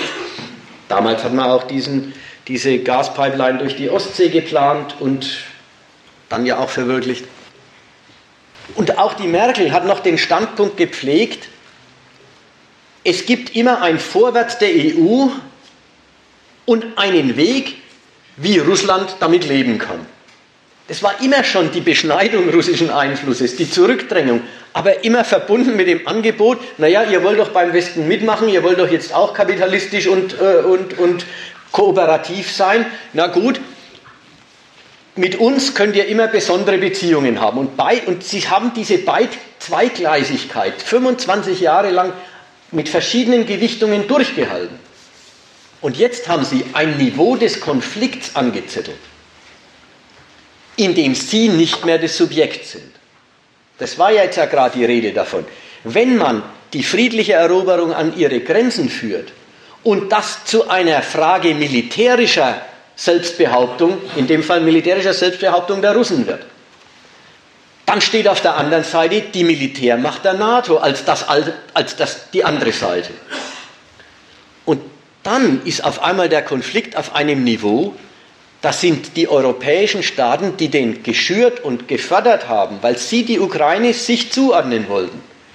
Die sind auf einmal damit konfrontiert, dass sie jetzt gar nicht mehr das Subjekt dieses Konflikts sind. Jetzt kommt der amerikanische Präsident und sagt, er macht sich zum Schutzherrn der nationalistischen Fanatiker in Kiew. Sie reisen jetzt hin und sagen, wir verschaffen euch Waffen zum Beispiel, Geld, der amerikanische Präsident reist nach Europa und sagt, Russland muss einen Preis zahlen für die Ukraine und die deutsche Regierung ist schon längst wieder dabei zu sagen, okay, der ist jetzt bezahlt oder jedenfalls so ungefähr. Finden wir wieder einen Weg, diese Doppelgleisigkeit äh, zu fahren. Und der amerikanische Präsident sagt, der Preis ist noch lange nicht bezahlt. Kurzum, Jetzt ist es eine Konfrontation, in der die Amerikaner drauf dringen, dass dann aber auch, wenn Militärmacht gefragt ist, dass dann auch amerikanische, also Amerika das letzte Wort in diesen Entscheidungen hat, wie der Konflikt gehandhabt und betätigt und bewältigt wird. Und die Bündnispartner, jetzt merkt man ja die, äh, die Reise des Präsidenten in Europa, gefälligst mehr aufrüsten sollen, gefälligst sich äh, von dem äh, Gasgeschäft mit Russland so gut es geht freimachen sollen. Amerikanischer Präsident sagt, wir liefern euch das Gas, kauft den Russen nicht mehr ab. Kurzum, jetzt hat der Konflikt den Charakter der Kalten Kriegskonfrontation eigentlich wieder gekriegt. Und das ist den Amerikanern verdammt recht. Weil die kalte Kriegskonfrontation ist die Weise, wie sie sich die konkurrierenden kapitalistischen Großmächte als Bündnispartner zu und unterordnen. Seit eigentlich seit, seit äh, 1990 äh, suchen die Amerikaner den Ersatz für die große Konfrontation mit der Sowjetunion. Der erste Ersatz war neue Weltordnung des ersten Bush. Er macht einen Krieg gegen den Irak, den ersten Irakkrieg, damals wegen Kuwait. Und die Welt soll sich dahinter stellen. Dann die ganze Schiene mit äh, War on Terror, also der weltweite Krieg gegen den Terror. Amerika versucht ein ganzes Jahrzehnt lang, die Welt in eine Konfrontation gegen den Terror und hinter sich zu schauen. Und all die Konfliktstoffe haben die Qualität des Kalten Kriegs in Sachen Gleichschaltung der Bündnispartner nicht hingekriegt. Die waren für die Amerikaner alle unzureichende Ersatzmaßnahmen. Und jetzt ist die nächste Stufe, jetzt, jetzt, jetzt ist das wieder die Gelegenheit, die Partner, die sich ja immer weniger an Amerika orientiert haben, die immer freier in Konkurrenz zu den Amerikanern an der Front des Geldes, des Euro gegen den Dollar, an der Front der, wo findet Wachstum in der Welt statt und wo nicht, und, an, und in Sachen strategischer Ausrichtung, eben strategische Partnerschaften mit Russland und China einzugehen, war den Amerikanern in dem Sinn nie recht gewesen. Jetzt ist die Konfrontation auf einer Ebene, eben der militärischen, angelangt und das ist der Hebel, wie Amerika sich seine Bündnispartner wieder zu und unterordnet. Und die deutsche Regierung ist bemüht, sich dieser Inpflichtnahme zu entziehen. Das ist der Grund, warum in Deutschland, wie man das so sagt, die Putin-Versteher nicht aussterben. Ja? Ja, ihr kennt ja das. Es gibt die Zeitungen, also die, die FAZ macht es seit äh, zwei Wochen, alle zwei Tage. Die klag, beklagen sich einfach, dass es zu viel Putin-Versteher gibt. Und man hat ja auch gemerkt, in der großen Politik gibt es sehr viele Politiker der zweiten Reihe, also nicht die allerersten Verantwortlichen für die nationale Linie, aber in der zweiten Reihe.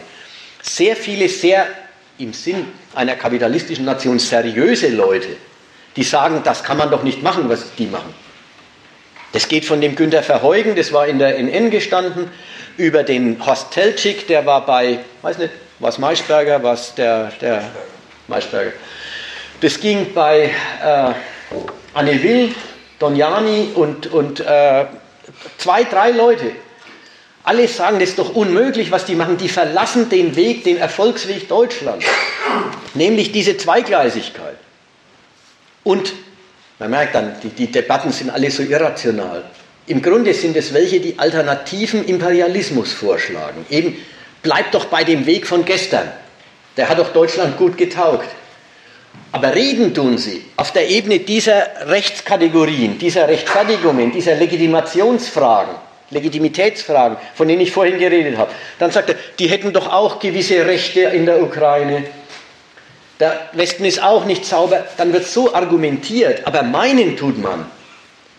Deutschland hätte sich doch von der Unterordnung unter die USA schon ein ganzes Stück weit freigeschwommen und jetzt gerät man wieder ganz ja, ins Kielwasser von den Amis wegen der Konfrontation mit Russland, die man bis an die Grenze des Militärischen treibt.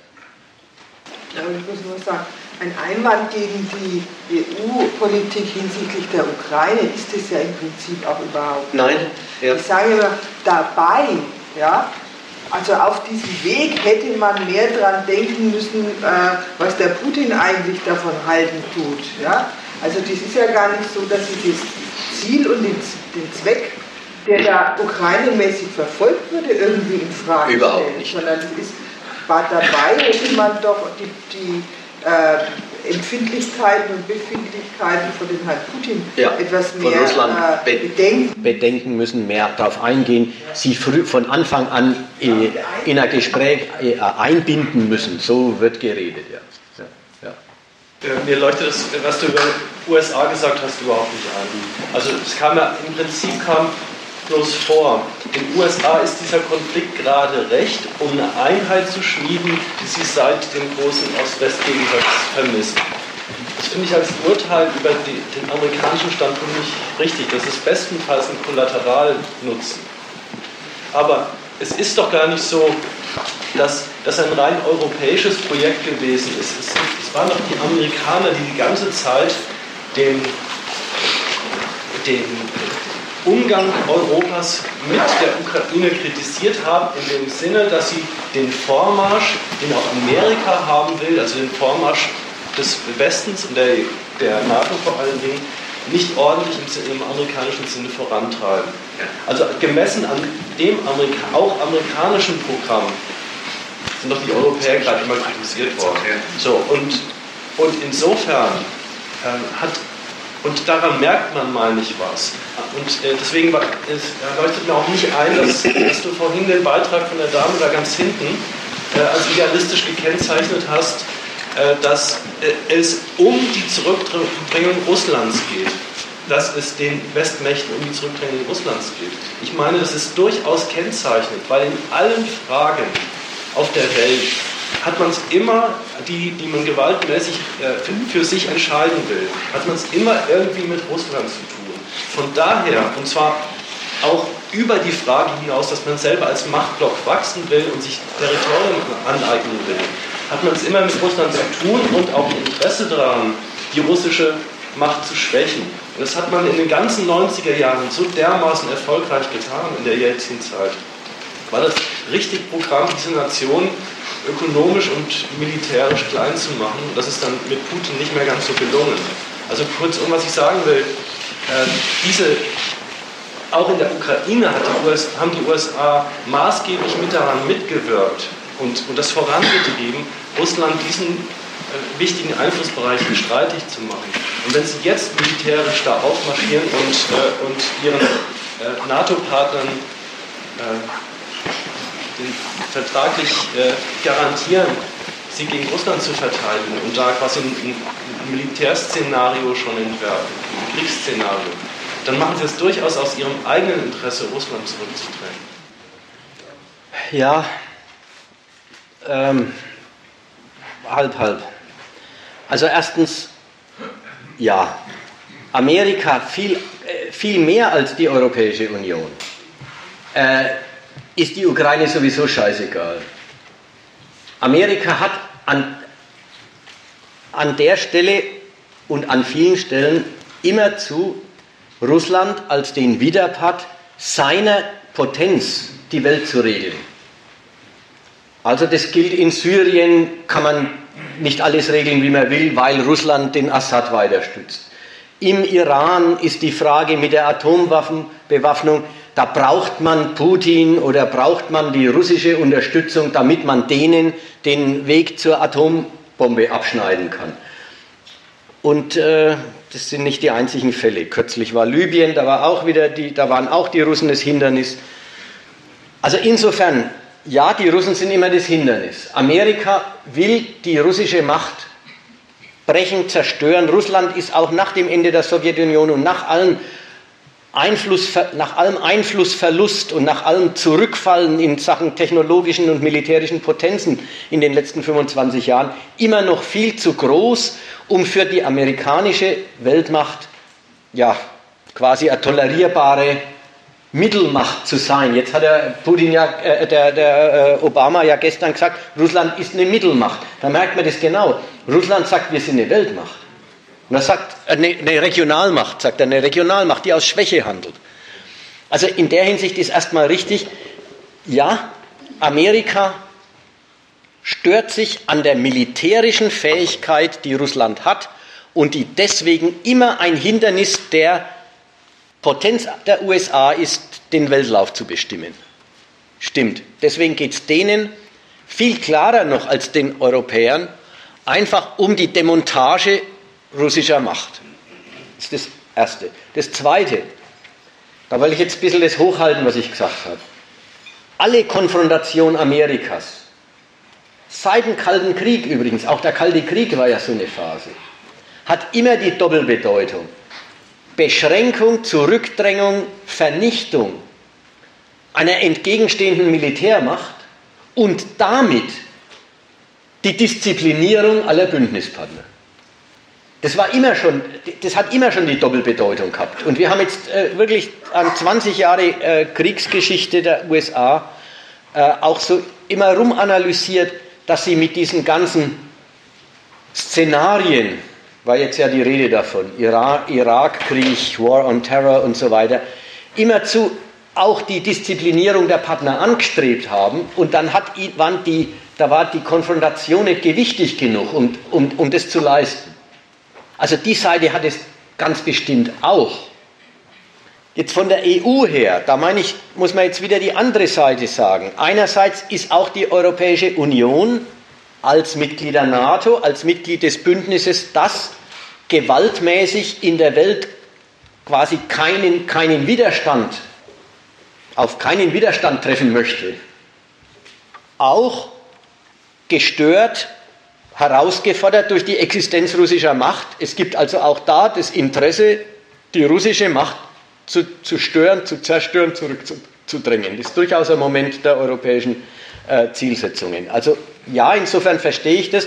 Den, die, die rein negative, der rein negative, den negativen Zweck der Expansion Russland schädigen gibt es durchaus. Aber ich finde es verkehrt, nach wie vor verkehrt zu sagen, die expandieren bloß, weil sie Russland schädigen wollen. Das finde ich ein Quatsch. Die wollen selber den Machtblock darstellen, der Europa beherrscht. Und da ist der Gedanke, äh, jetzt sage ich mal ganz blöd, selber wollen sie nichts, sie wollen bloß als NATO die entgegenstehende Militärmacht brechen. Das ist höchstens immer die eine Hälfte bei der EU. Die andere Hälfte ist, und mit der NATO wollen sie die NATO funktionalisieren für den Aufbau ihrer eigenen Macht. Und nach der Seite hin immer auch gegen die USA.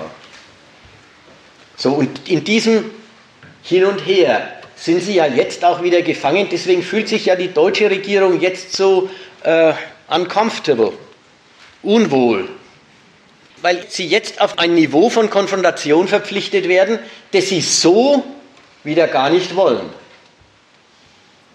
Die Europa hätte ja im Falle einer Konfrontation sehr viel zu verlieren, denn ein Atomkrieg würde sich auf europäischem Boden abspielen.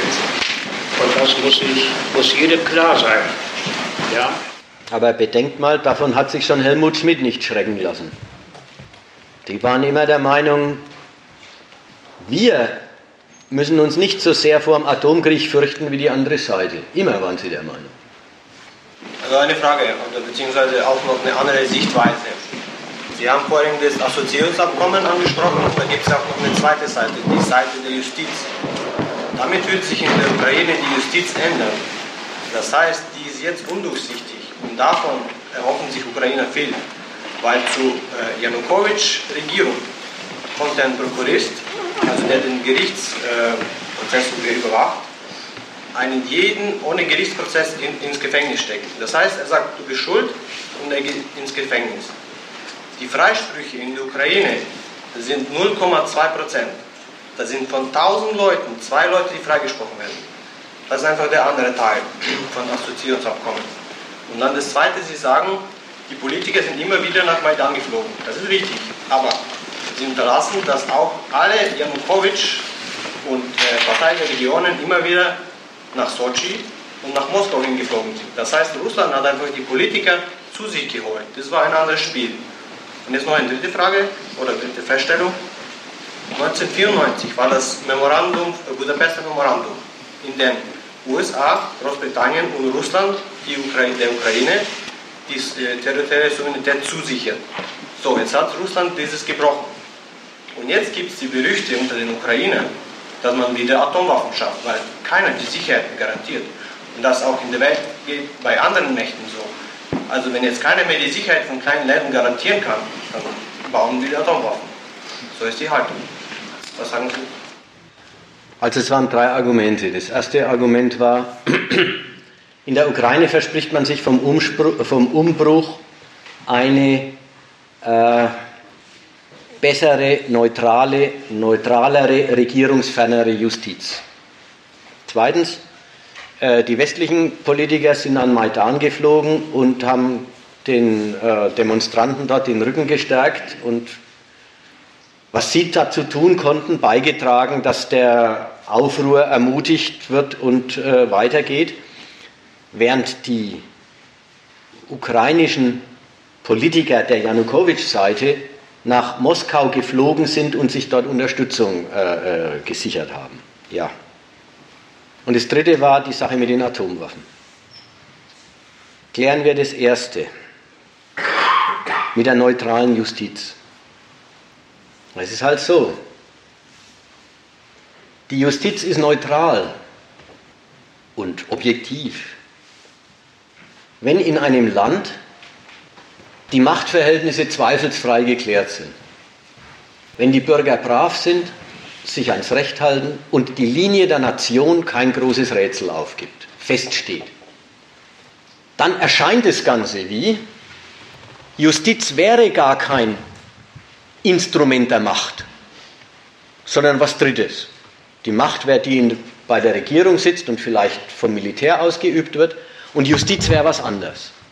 Ist ja auch ein bisschen was anderes, ja? Es ist ja die Institution, die auf den Gehorsam gegenüber dem Recht aufpasst. Also die sicherstellt, dass Gesetzesübertretungen geahndet werden. In einem Land, wo nicht klar ist, was Recht ist, oder umgekehrt, in einem Land, wo wie in der Ukraine seit 20 Jahren die Staatsräson total umstritten ist, wo quasi ein Dauerkampf zwischen der einen Ausrichtung der Nation und der anderen Ausrichtung der Nation ist. Dort wird deutlich, dort sieht man dann, dass die Justiz Instrument der Macht ist. Und dann ist es auch. Dann ist sie das Instrument, mit der die Macht ihre Gegner ja, kaputt macht, klein macht, einsperrt und so weiter. Das ist, man möchte blöd sagen, in allen Ländern der Welt so, wo die Staatsgewalt umstritten ist. Was nicht zu erhaben ist, und da werden sich auch die Ukrainer äh, wieder mal enttäuscht sein von ihrem, Auf, äh, von ihrem Umbruch, was nicht zu haben ist, ist ein Land, in dem die Staatsräson umstritten ist, in dem also objektiv immer interner Kampf ist. In so einem Land eine neutrale Justiz, die über allem schwebt und immer nur ein neutrales Recht spricht, das gibt es in so einem Land nicht. Insofern ist die, die, die Parteilichkeit der Justiz, die, die, die, das Zeichen, dass die Justiz Instrument der Macht ist, war übrigens, wie die Timoschenko dran war, umgekehrt genauso. Das zeigt nur, ja, dass dort die nationale Linie eigentlich ein Programm der Dauerunterdrückung ist. So ist es in Ländern, wo die, Nation, die Staatsräson nicht feststeht. Auch die, die ganze Demokratie, das haben wir vor, vor vier Wochen da hier, oder acht waren es, äh, hier, hier mal gehabt. Ja, die Ukraine soll demokratisch regiert werden. Von der EU aus war das schon klar, der, der Befehl oder der, das Programm.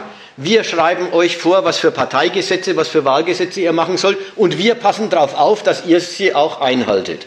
Immer gleich das Moment von, ihr kriegt eine Aus, Aufsicht von außen auch gleich mitgeliefert.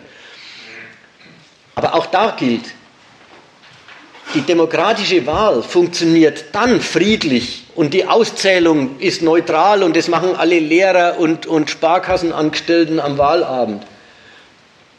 Wenn die Staatsräson im Land nicht umstritten ist, wenn sie umstritten ist, dann ist die Wahl ein Element im Machtkampf. Und die Wahl entscheidet den Machtkampf nie. Dann dürfen wir aber auch, dann ist es ein Idealismus zu glauben, ach, und dann bräuchte man saubere Wahlen und dann wäre die Staatsräson äh, praktisch unstrittig. Dann würde die Staatsräson und der, dann würde im Land ja, friedlicher Kapitalismus herrschen. Anders ausgedrückt, die ganze kapitalistische Ordnung erscheint relativ gewaltfrei, dann und solange sich alle furchtbar dran halten. Kaum ist die Ordnung umstritten, zeigt sie, wie sehr sie auf Gewalt beruht. Also das war jetzt zu dem Thema Justiz. Und äh, ja. noch der Punkt dazu, und kaum wird die Demokratie oder das Rechtssystem exportiert in ein anderes Land, wie im Fall der Ukraine, ist das Erste, was sie verlangt haben, dass alle Gegner der bisherigen Regierung freigelassen werden. Ist das jetzt neutral, wenn es die Deutschen so durchgesetzt haben? Das ist ja gerade verteidigt dafür, dass diejenigen, die jetzt den Putsch tragen sollen, aus den Gefängnissen raus und an die Macht sollen, weil Deutschland darauf gesetzt hat. Wo ist dann die Neutralität? Ja, das ist nach beiden Seiten hin der Politik subsumiert. Kein Mensch, es gibt doch eine Anklage gegen die Timoschenko äh, für einen politischen Auftragsmord. Ob es den gegeben hat oder nicht, ich kann es nicht beurteilen, ich weiß es nicht.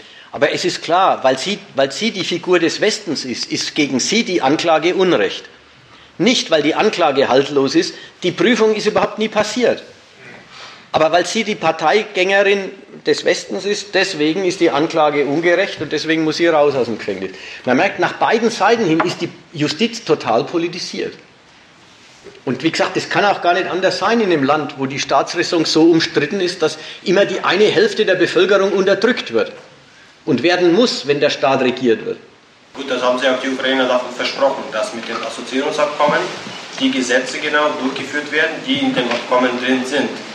Das heißt, die ganze Macht würde durchsichtiger sein. Man könnte nicht mehr so einfach klauen. Das ist auch der Grund, wieso Janukowitsch nicht unterschreiben wollte. Weil sonst müsste er seine alle Geschäfte freilegen. Er müsste alle seine äh, Anhäufung von Geld irgendwie in einer Weise freilegen. Und das versprechen sich die Ukrainer davon, dass die eine klarere, ich stimme natürlich zu, dass man das nie komplett ideal sehen kann, aber dass es besser wird der Justiz, weil das, was da war, zum Beispiel zu Jahren von Kutschma, war ein zweiter Präsident von Ukraine, als er regiert hat, waren so Mechanismen, wie man Geld noch irgendwie mit Klugheit klaut. Bei Janukowitsch war es so, entweder du gibst 50% ab oder wir schließen deinen Laden. Gnadenlos. Das, das hat man sich von Abkommen auch versprochen. Das war den Ukrainer auch klar, dass das wirtschaftliche Teil, was Sie vorhin besprochen haben, richtig, äh, nicht ganz so okay ist, aber man ist den Kompromiss dann gegangen. Vielleicht muss, muss man auch noch Folgendes in Betracht ziehen in dem ganzen Zusammenhang.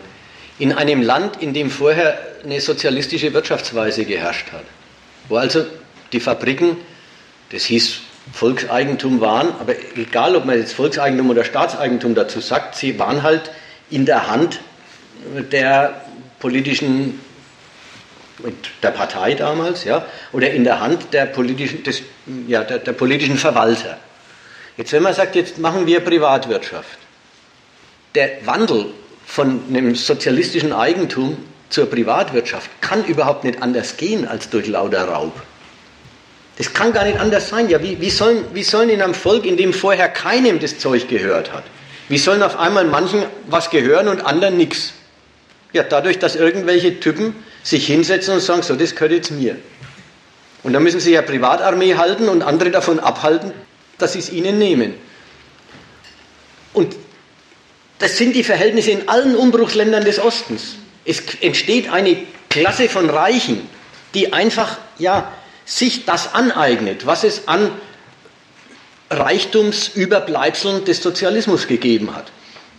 Und da muss man sagen, das mit den quasi mit den absurd, ja, mit den befriedeten Verhältnissen eines fertigen Kapitalismus vergleichen, in dem der Reichtum immer so ein paar hundert Jahre alt ist und in dem Familien schon lang was besessen haben und dem es immer schon Reiche gibt, das geht nicht. Das sind andere Verhältnisse. Und die anderen Verhältnisse kann man jetzt immer als Abweichung von unserer Rechtsordnung, Abweichung von unserem sauberen Regieren und so weiter feststellen. Und sind ja, die sind ja auch anders. Bloß die Vorstellung, das wäre eine Abweichung von dem, wie es sich gehört, die passt auf die Länder nicht gut. Man merkt eigentlich, dass Oligarch selber, der Terminus selber schon eine Parteilichkeit beinhaltet. Denn vom Standpunkt der Kapitali äh, des kapitalistischen Umbruchs, den man ja vom Westen aus im Osten haben will, äh, ist es ja klar, da braucht es natürlich Eigentümer, die das Ganze an sich reißen und das sind dann auch die, mit denen die Geschäfte gemacht werden. Also insofern, sofern die sich äh, westfreundlich aufführen, sind es eben die Handelspartner. Und, so, und Oligarch heißen sie dann, wenn sie äh, irgendwie unerwünscht handeln. Auf der anderen Seite vom, vom Standpunkt der Bevölkerung dort machen die ja machen die ja gar nicht mit besonderen, ja, die machen natürlich mit besonderen Typenerfahrungen, aber, aber die sind ja bloß die Verkörperung des neuen, der neuen Wirtschaftsweise, mit der sie konfrontiert sind. Insofern ist das auch irgendwie ein bisschen äh, un, unzutreffend, auf Oligarchen zu hetzen und nicht auf das, wofür sie stehen. Oligarchen sind die, sind die neuen Unternehmer. Das sind die, sind die, die den im, im, im Raubkapitalismus sich das angeeignet haben und jetzt, und jetzt die Klasse sind, auf die sich der Staat stützt. Auch unserer stützt sich ja auch auf die Unternehmerschaft. Hier. Und dort ist ja kein Wunder, dass es da große Nähe zwischen Staatsmacht und Oligarchen gibt. Auf die stützt sich die Staatsmacht dort wie hier. Dort sind sie halt die Oligarchen, weil sie die Figuren dieses äh, äh, Raubkapitalismus sind, also dieser, dieser nicht geschäftsmäßigen Aneignung der Geschäftsmittel. Gut, noch zu dem, äh, zum Zweiten. Das zweite zeugt davon, ja, ist okay, ich habe nichts dagegen, die Erinnerung dran. Gut, die äh, Janukowitsch-Mannschaft ist nach Moskau gefahren und hat sich dort Unterstützung, war im Wesentlichen ganz anderer Art. Die ging nicht um die Gewaltfrage und um die äh, Macht und Entmachtung, sondern ging um, könnt ihr uns nationale Lebensmittel, das war hauptsächlich die Sache mit dem Gas immer, Gas und Gaspreis und, äh, und Geld, könnt ihr uns da was zusichern, damit wir unseren Staat haltbar machen?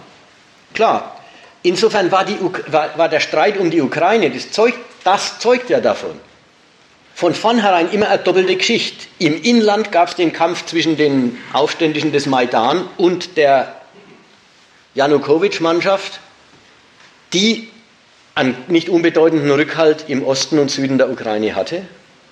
Und was aber die beiden äh, Konfliktparteien im Inland getrieben haben, war die ganze Zeit schon Gegenstand einer internationalen Einflussnahme von beiden Seiten.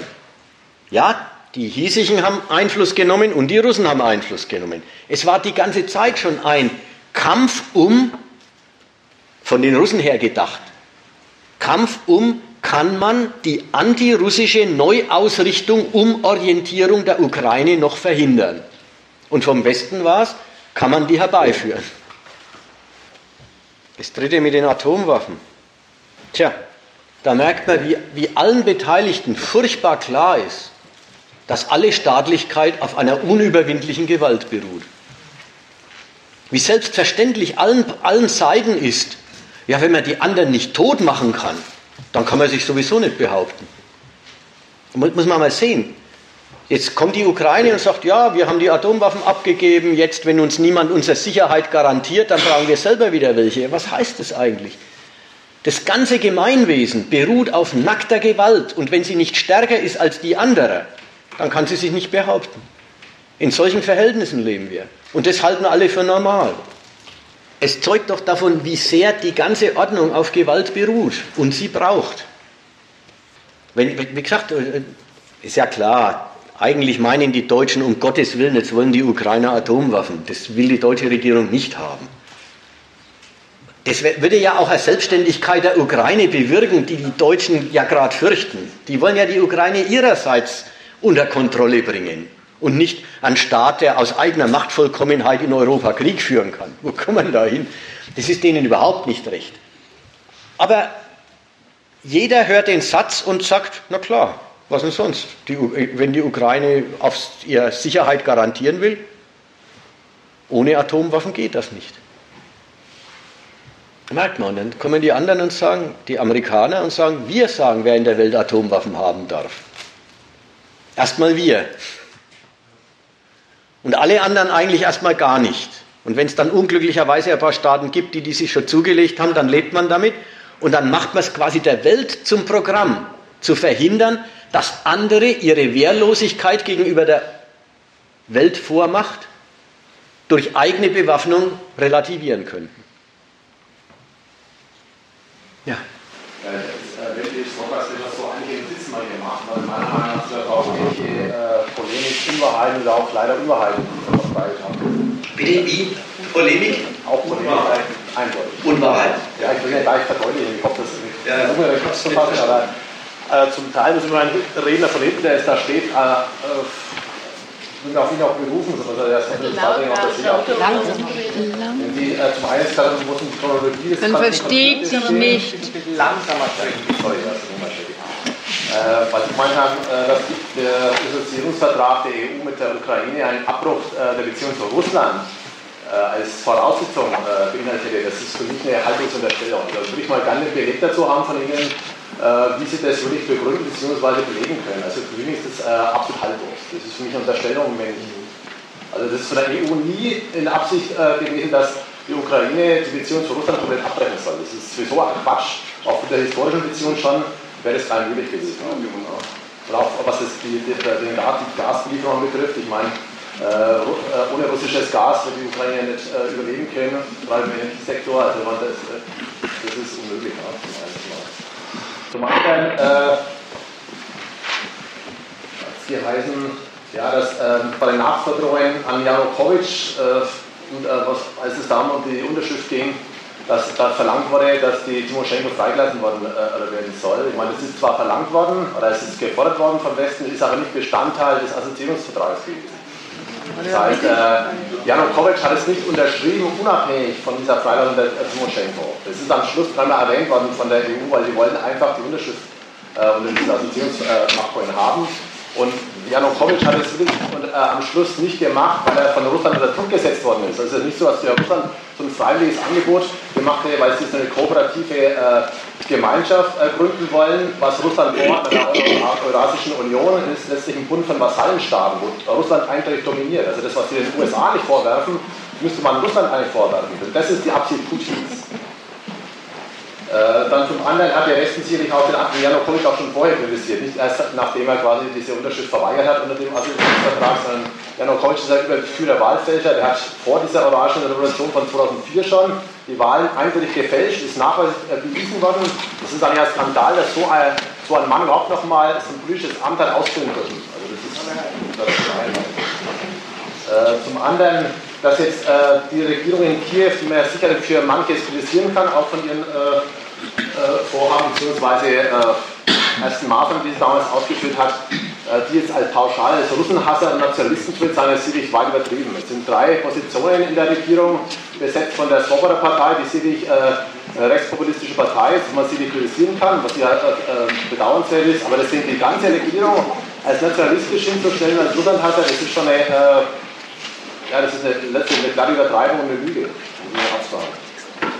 Äh, zum anderen, äh, was ich mal erwähnt habe, ja, da braucht es dann Zittland ein freundliches Regime. Ich meine, das hat mich natürlich schon äh, komisch aufgestoßen. Ich, meine, ich dachte eigentlich, dass sie dann eher dafür sind, dass sich eine, eine demokratisch gewählte Regierung äh, letztlich an die Macht kommen, sondern nicht ein Regime. Weil Regime heißt letztendlich immer, dass sich äh, mit, äh, letztlich äh, de facto eine Diktatur herrscht. Ne? Also ich denke nicht, dass da ein Regime an der Macht sein sollte.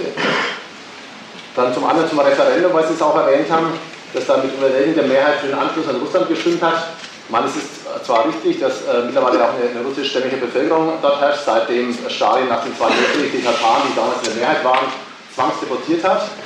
Aber diese Abstimmung war letztendlich eine Farce und alles andere als demokratisch. Äh, zum einen war diese Wahlurne transparent, es gab keine Umschläge, das sind, jeder konnte sehen, äh, was die einzelnen Wähler letztlich äh, angekreuzt haben. Zum anderen gab es keine freie Wahl auf diesem Wahlzettel, es gab kein Nein, das quasi äh, die Wähler quasi sich für einen Verbleib äh, Ukraine hätten aussprechen können. Es gab nur zweimal Ja, einmal quasi für Abspaltung und für einen potenziellen Anschluss an Russland. Und das zweite war ein zweites Jahr mit der Einführung der Verfassung von 92, wo es letztendlich auch auf eine Eigenständigkeit komplette Eigenständigkeit hinausgelaufen wäre. Also letztendlich gab es gar kein Nein in einer freien Wahl auf diesem Wahlzettel. Keiner Wahl gibt Nein. Ja, also wir können jetzt äh, mit der deutschen äh, Verband vergleichen und wir nicht in der Abstimmung haben oder da drüben, das können wir nicht vergleichen wollen. Ja. Und dann zum anderen. Äh, äh, weil bezweifeln, dass Russland das Völkerrecht gebrochen hat. Äh, weil sie meinen, eine Widerlegung wäre es gar nicht wert, darüber zu diskutieren. Also das ist schon etwas traurig. Auch weil sie jetzt äh, noch, weil der Vorredner nochmal dieses äh, Budapester Memorandum von 1994 angesprochen hat, was sie eigentlich letztendlich gar nicht darauf eingegangen sind. Sie sind nur auf die Atomwaffen eingegangen. Aber was dieses Memorandum letztendlich eigentlich äh, aussagt, ist folgendes, dass die territoriale Integrität der Ukraine, also sprich die, der Bestandsschutz äh, des Territoriums, garantiert worden ist von USA, Großbritannien und Russland. Das heißt also, Russland hat mit der Annexion der Ukraine den eigenen Vertrag gebrochen und man sieht jetzt nicht, was das Wert, Russlands Wert ist, nämlich gar nichts. Genauso wie von, äh, aus Putin natürlich, auch wenn er damals natürlich nicht an der Macht war. Aber letztendlich ist der völkerrechtliche verbindliche Vertrag damit gebrochen worden. Wir können jetzt auch sagen, okay, USA und Großbritannien haben auch nichts gemacht, damit der Vertrag eingehalten wird. Aber letztendlich hat Russland gebrochen. Und der Vergleich mit Kosovo hinkt tatsächlich, weil in Kosovo natürlich äh, ein, äh, durch die Serben Völkermacht schon in Bosnien vorher angerichtet worden ist, in Kosovo ebenfalls. Deswegen kann man das sicherlich nicht mit, äh, mit der Krim vergleichen. Der, der Krim, obwohl der Putin behauptet hat, er würde nur russische Bürger schützen, sind die Russen da, äh, dort nicht äh, bedroht worden, noch sind sie diskriminiert worden. Also man kann, das ist, der Vergleich hinkt absolut, und der Deutschen einer schon, schon vermeiden müsste, der wirklich problematisch äh, ausgehandelt worden ist äh, zwischen den Großmächten. Das ist auf der Krim überhaupt nicht passiert. Äh, Putin hat sich jeglichen, jeglicher Diplomatie komplett verweigert. Das Angebot des Westens äh, der Einführung einer Kontaktgruppe ist abgelehnt worden. Selbst zur Wahl auf der, auf der Krim sind keine OSZE-Beobachter zugelassen worden. Sie durften nicht mal das Territorium der Krim betreten. Sie wurden von russischen Milizen ferngehalten. Ich meine, was, äh, was diese äh, Behauptung äh, Putins angeht, dass das, diese Milizen dann nur Selbstverteidigungskräfte waren, das ist natürlich ein plumper Humbug. Das waren russische Spezialkräfte. Jeder, der einigermaßen logisch denken kann, der weiß ganz genau, dass das von vornherein von Russland geplant worden ist. So. Wir haben auch keine Wahl, äh, wenn es äh, hier Wahlen Ja, aber wir haben ja freie Wahlen, oder? Wenn Sie äh, behaupten, dass wir keine freie Wahlen haben. Man kann sie jetzt äh, kritisieren, dass keine Volksentscheid auf Bundesebene hat, das ist auch Bundesebene, aber die Wahlen sind nicht demokratisch. Das haben sie in Russland nicht. In Russland äh, Russland, äh, Putin die enge Parteien haben. Muss man ganz klar sagen, die Regierung in nicht mehr. durch einen Putsch Die ist nicht demokratisch gewählt worden. Man hat eine gewählte Regierung weggeputscht. Ja, auf der Krim ebenfalls, Herr Kollege. Die neue äh, Regierung auf der Krim ist ebenfalls nur durch, äh, durch Putsch drangekommen, die ist nicht gewählt worden. Die neue Krimmer Regierung. Ja, gut. Aber es soll ja, es soll ja immer so eine Übergangsregierung sein in Kiew. Im Mai sind ja die Wahlen angesetzt. Mal, mal, mal folgendes. Die, die Liste jetzt, ja, ich, ob man sie als einzeln durchnehmen soll, weiß ich nicht genau. Aber in der Hauptsache ist es doch die, eigentlich die gnadenlose Über, äh, die, die Übernahme aller vom Westen äh, vorgetragenen Unrechtsformeln für, sei es Janukowitsch, sei es Putin, und die Übernahme aller Rechtsauffassungen äh, des Westens in der Sache. Die Frage, warum macht denn der Westen das? Warum wollen Sie denn die Ukraine? Warum sind Sie denn so bemüht, sich dieses Land anzugliedern?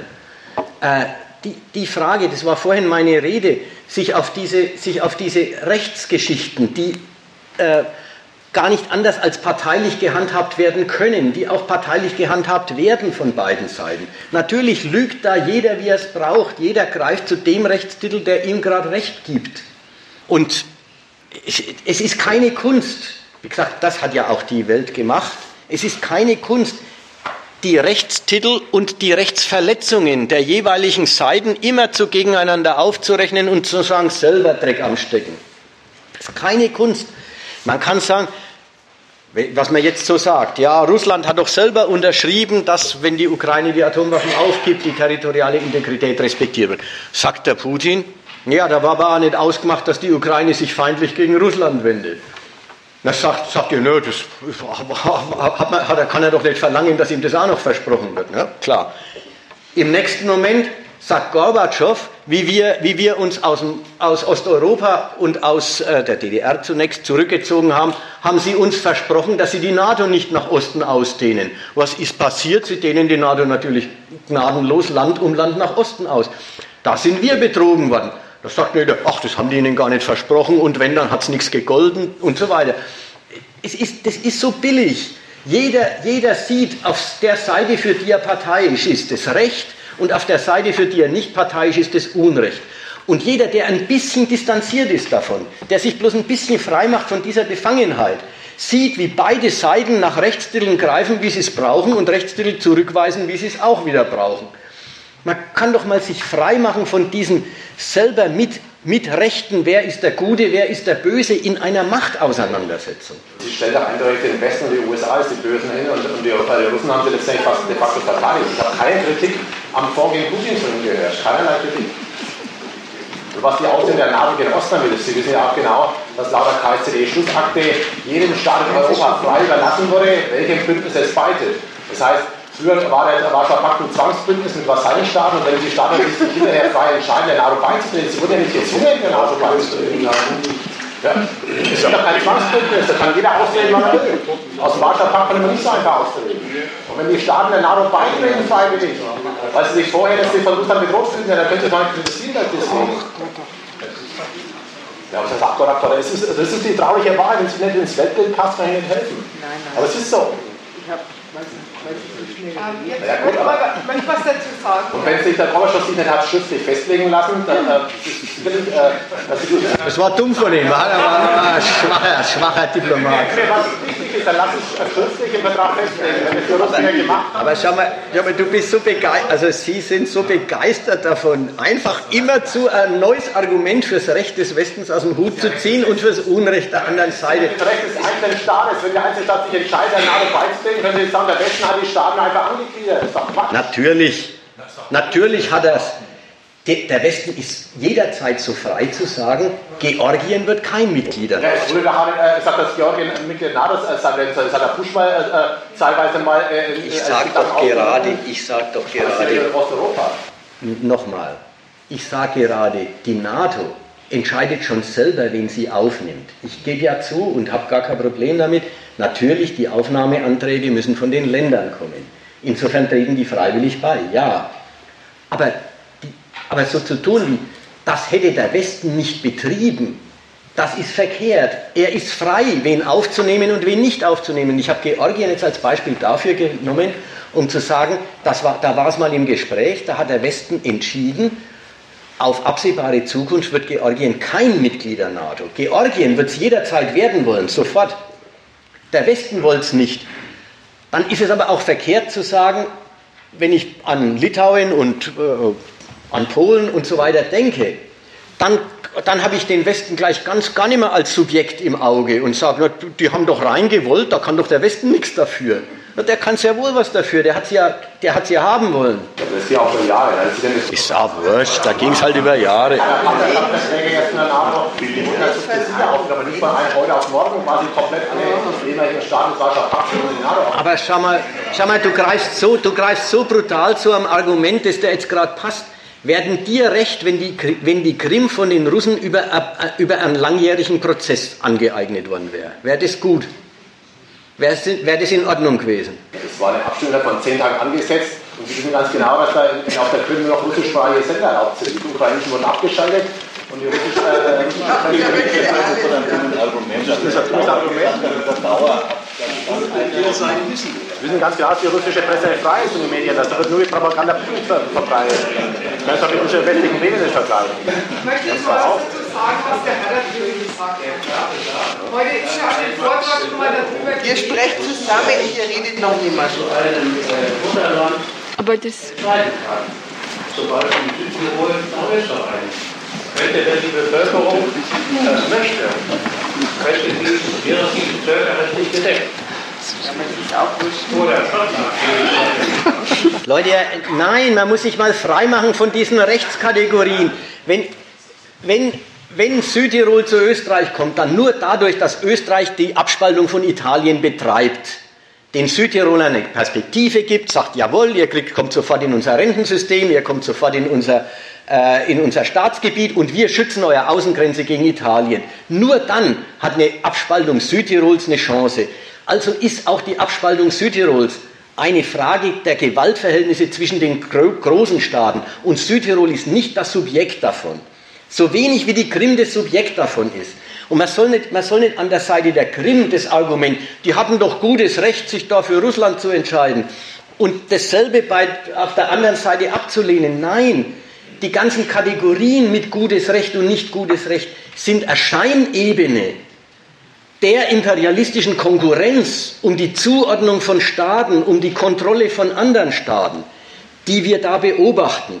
Und, und ich plädiere dafür, dass man sich frei macht von der Ebene des, wer darf was, wer hat Recht, wo man doch so leicht sehen kann, wie parteilich beide Seiten zu beliebigen Rechtstiteln greifen, wenn sie nur ihnen Recht geben, und beliebige andere Rechtstitel missachten, wenn sie ihnen nicht Recht geben.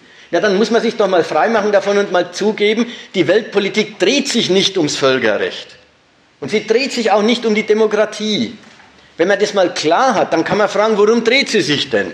Aber solange man sich immer zu in der Scheinebene rumtreibt, kann man gar nichts anderes als Argumente, die sich zur Parteilichkeit für die eine oder für die andere Seite eignen, äh, äh, sich denen anzuschließen. Das geht gar nicht anders. Die taugen für nichts anders, die Argumente.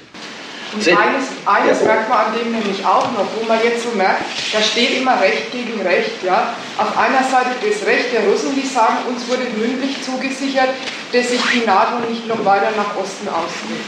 Auf der anderen Seite, Putin hat auch unterschrieben, dass die Krim 1994 bei der Ukraine bleibt. Und wenn man sich da so sicher ist und immer zu sagen, die Russen sind diejenigen, die da nur das Böse wollen, und der Westen ist derjenige, der da das Gute will. Da ist vorher schon unterstellt, dass man eine total selber eine total parteiliche Sicht und einen Idealismus dessen hat, was der Westen tut. Weil nämlich nur mit dem unterstellten Idealismus macht man nicht weiter mit einer Prüfung, was ist denn da eigentlich los, was haben die vor, sondern sagt immer, ja, aber die sagen doch, die haben Recht und die haben auch Recht. Nur mit, mit, mit so einem idealistischen Blick, dass das westliche Recht auch gleich das Gute ist, kommt man sofort zu der Verurteilung von der anderen Seite. Und dagegen möchte ich noch was sagen. Ja, dieser Idealismus, der Westen will immer das Gute. Was hat er denn der Ukraine jetzt für ein tolles Angebot gemacht? Er hat der Ukraine das Angebot gemacht, ein Land, das fertig ist und das bankrott ist.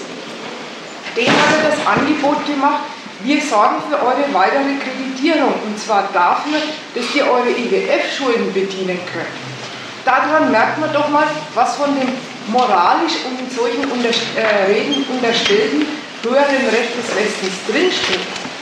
Das ist ein Recht, was heißt, die wollen wir für unsere Benutzung sichern. Da geht es nicht in, in, um eine Form, wo man denkt, und die bringen den Menschen im Osten das Gute. Da hätte nämlich in diesem Assoziierungsabkommen was anderes drinstehen müssen. Und da ist der Westen auf, oder Europa auf alle die Forderungen der Ukraine, macht uns den Wandel leichter, dass die äh, kaputten Industrien, die wir kaputt machen müssen, damit wir äh, in, diesen, in das Vertragswerk reinfallen, damit wir eine Kompensation dafür haben und wissen noch weiter, wie wir mit als Ukraine und das ukrainische Volk leben sollen. Es ist doch der EU scheißegal gewesen. Und da muss ich sagen, das würde ich mir an Ihrer Stelle auch mal überlegen, wenn man gleich bei allen hingeht und, man, und sofort immer klar ist, der Westen, der sagt das Richtige, der hat Recht und das ist gut und was die anderen sagen, das taugt nichts. Das habe ich aber nicht behauptet, dass der Westen immer recht hätte und alles gut wäre. Habe ich nicht behauptet, das unterstellen Sie nicht. Ja, ja, das unterstellen Sie deshalb, weil Sie bei dem, wo Recht gegen Recht steht und, hier doch, und dann doch klar ist, dass Sie zwei Berufungsmittel zur Legitimation, dass Sie so hundertprozentig immer zum Schluss kommen, das Recht ist im Sinne des Guten auf Seite der Europäer, ohne sich mal zu überlegen, warum sich aufs Recht berufen wird und dass das nichts weiter hergibt als eine Legitimation und hinter dem Recht von der Seite Europa steht, man will auf den Osten zugreifen und ihn sich als Machtbasis einverleiben. Das ist doch eine Unterstellung, dass sie, äh, das in der ja, aber die habe ich, jetzt begründet, die habe ich, also die habe ich jetzt damit begründet, weil ich sage, die Vorstellungen, da ging es um die Entwicklung eines Landes, um wirtschaftlich was aus dem zu machen, dazu passt das Assoziierungsabkommen nicht. Was da inhaltlich drin steht, aus dem kann man inhaltlich schließen, dass das letztliche Interesse des Westens darin besteht, die Ukraine vom Osten loszueisen und sich einzuverleiben und der EU anzugliedern. Ähm, es gab da gar kein Angebot einer EU-Mitgliedschaft mit dem Assoziierungsabkommen. Ja, Assoziation eben. Das ist letztendlich eine Unterstellung, was Sie sagen, dass das einverleibt werden soll. Russland hat sich jetzt die Krim einverleibt und man muss befürchten, dass da noch andere die nachkommen. Das ist so. Russland zieht mittlerweile an der, Ost, an der Ostgrenze der Ukraine 20.000 Soldaten zusammen, das ist ein Fakt. Würde aber natürlich dementieren offiziell von Putin. Hast du jetzt Angst davor? Am 4. März hat erst Putin noch behauptet, äh, Anschluss der, Ukraine, der, der Krim wird es nicht geben. Was hat er gemacht? Also sein Wort ist null wert. Der Putin ist ein absoluter Gewaltherrscher und er hat noch nie auf Diplomatie gesetzt. Putin hat seit Anfang, seitdem er an der Macht ist, immer nur auf Gewalt gesetzt. Ja, das, ist, das ist eine Wahrheit, wenn Sie wahr nicht erhören wollen, dann tut es mir leid.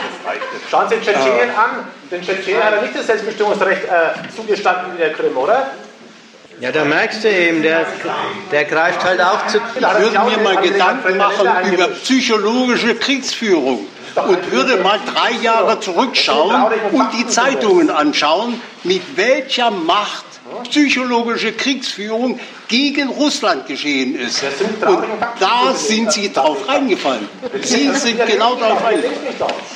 Wenn Sie jetzt noch eines dazu, ja, wenn der Vorwurf ist, wir reden hauptsächlich über die Seite der EU und des Westens, dann muss man dazu sagen, das tun wir, weil wir nun mal hier leben, weil uns jeden Tag von unseren Politikern, von den Zeitungen, in den Radionachrichten offenbart wird, dass das unverbrüchlich gerecht auf unserer Seite ist und die andere Seite die Ausgeburt des Bösen ist und unsere Politiker nur lautere Gründe haben. Und da muss man sagen, deshalb reden wir darüber, weil wir hier leben und sagen, und das, was uns da vorgesetzt wird und was uns vorgetragen werden, das leuchtet uns nicht ein, das ist nicht objektiv, da muss man sich ein Urteil drüber machen. Und da kommen wir zu einer gegensätzlichen Einschätzung. Ja, der, Vortrag jetzt, der, äh, den der Kollege gehalten hat, war ja nicht besonders objektiv. Ne? Das war schon sehr einseitig dargestellt, wie ich auf den einzelnen Punkten, die ich jetzt äh, Arne alle jetzt erwähnt hatte, auch abgearbeitet habe. Also das ist schon äh, als objektiv durch weggezeichnet. Ne? Weil wenn ich immer nur quasi die Schuld des Westens äh, hinstellen will und, und, der USA, das ist quasi wie der westliche Mainstream in der Gesellschaft, das Anti-US-Bashing, das halt momentan in ist äh, in Deutschland natürlich, ja das ist so. Da wird natürlich der Putin als Held dargestellt oder quasi alles verteidigt, was der macht. Aber letzten Endes ist der, das haben wir also, manchmal diesen Nationalismus, der Monetarismus dann hochkommt. Dazu sage ich jetzt noch einen Satz, nämlich es ging überhaupt nicht darum zu sagen, die Russen sind die Guten und die Russen haben Recht und der Westen hat nicht Recht. Es ging darum zu zeigen, was da für Herrschaftsinteressen über Europa gegeneinander stehen. Und selbstverständlich hat das russische Interesse auch nichts Besseres als Großmacht sein und sich in der Welt behaupten. Äh, für sich. Nochmal, und das ist kein Argument, dass, das, dass ich das gut finde oder legitimiere oder, recht, oder, oder dem Recht zuspreche und dem anderen nicht, sondern ich will zeigen, die stehen gegeneinander. Wenn man einen Unterschied feststellen will, aber das ist keiner des Rechts und Unrechts und keiner der moralischen Qualität, dann besteht er darin, bis heute, seit dem Ende der Sowjetunion, seit 25 Jahren, ist, wenn man sagt der Westen, muss man sagen, ein sehr heterogener Laden, ja, also die EU auf dem Vormarsch und Russland immer weiter zurückgedrängt. Russland ist die defensive Größe in dem, in dem Gegensatz. Die EU und mit ihnen die Amerikaner mit ihrem speziellen Interesse an der ganzen Sache die offensive Macht. Ist aber keine Qualifikation in moralischer Hinsicht, weil der, der sich verteidigt, ist um nichts besser als der, der angreift. Es geht nicht um, es geht nicht um gut oder nicht gut. Es geht darum, was für Zwecke sind hier unterwegs und das verbaut man sich und der, der, der Befassung damit verweigert man sich, wenn man in diesen vordergründigen, ideolog, offensichtlich ideologischen Kategorien dessen Wer hat das Recht, das Völkerrecht oder sonst irgendein Recht auf seiner Seite und wer ist der Rechtsverletzer? Wenn man sich in diesen Kategorien bewegt, das sollte gezeigt werden. Und, ähm, na, Punkt, Punkt, Schluss. Ja, da muss man nichts weiter zu sagen. Das ist der, äh, der, die, ganze, die ganze Ebene dieses Rechtens, der Putin ist doch kein Demokrat und ein Imperialist und so weiter. Da merkt man immer, an dem anderen entdecken die eigenen immer, was sie selber machen. Ja, warum? Ja, weil halt zwei Machtinteressen gegeneinander stehen. Wie gesagt, sehr verschiedene Machtinteressen, aber es sind doch zwei Machtinteressen, die gegeneinander stehen. Das soll gezeigt werden. Und an der Frage, wer hat mehr sein Wort gebrochen, wer hat seltener gebrochen, wessen Wortbruch geht in Ordnung, weil es war nicht schriftlich, sondern bloß mündlich, wessen Wortbruch geht nicht in Ordnung, weil es war schriftlich und nicht bloß mündlich. An sowas mag ich mich nicht beteiligen. Das finde ich zu blöd. Das, finde ich unterschiedlich, ob militärische Mittel wie Russland unter Putin, oder ich auf diplomatische Mittel setze. Ich kann das nicht vergleichen, das, das Vorgehen der EU mit dem Vorgehen Russlands. Das ist doch ein Witz. Wäre es wäre andersrum gewesen und die USA hätten sich jetzt sicher irgendein Territorium gewaltsam oder so annektiert über die Art und Weise. Ich möchte nicht wissen, wie hoch, wie groß hier äh, in dem Publikum wieder aufsteigen. Es passiert ja, es passiert ja andauernd. Da brauchen wir uns ja nicht, da brauchen wir nicht drauf warten. Das kommt schon wieder.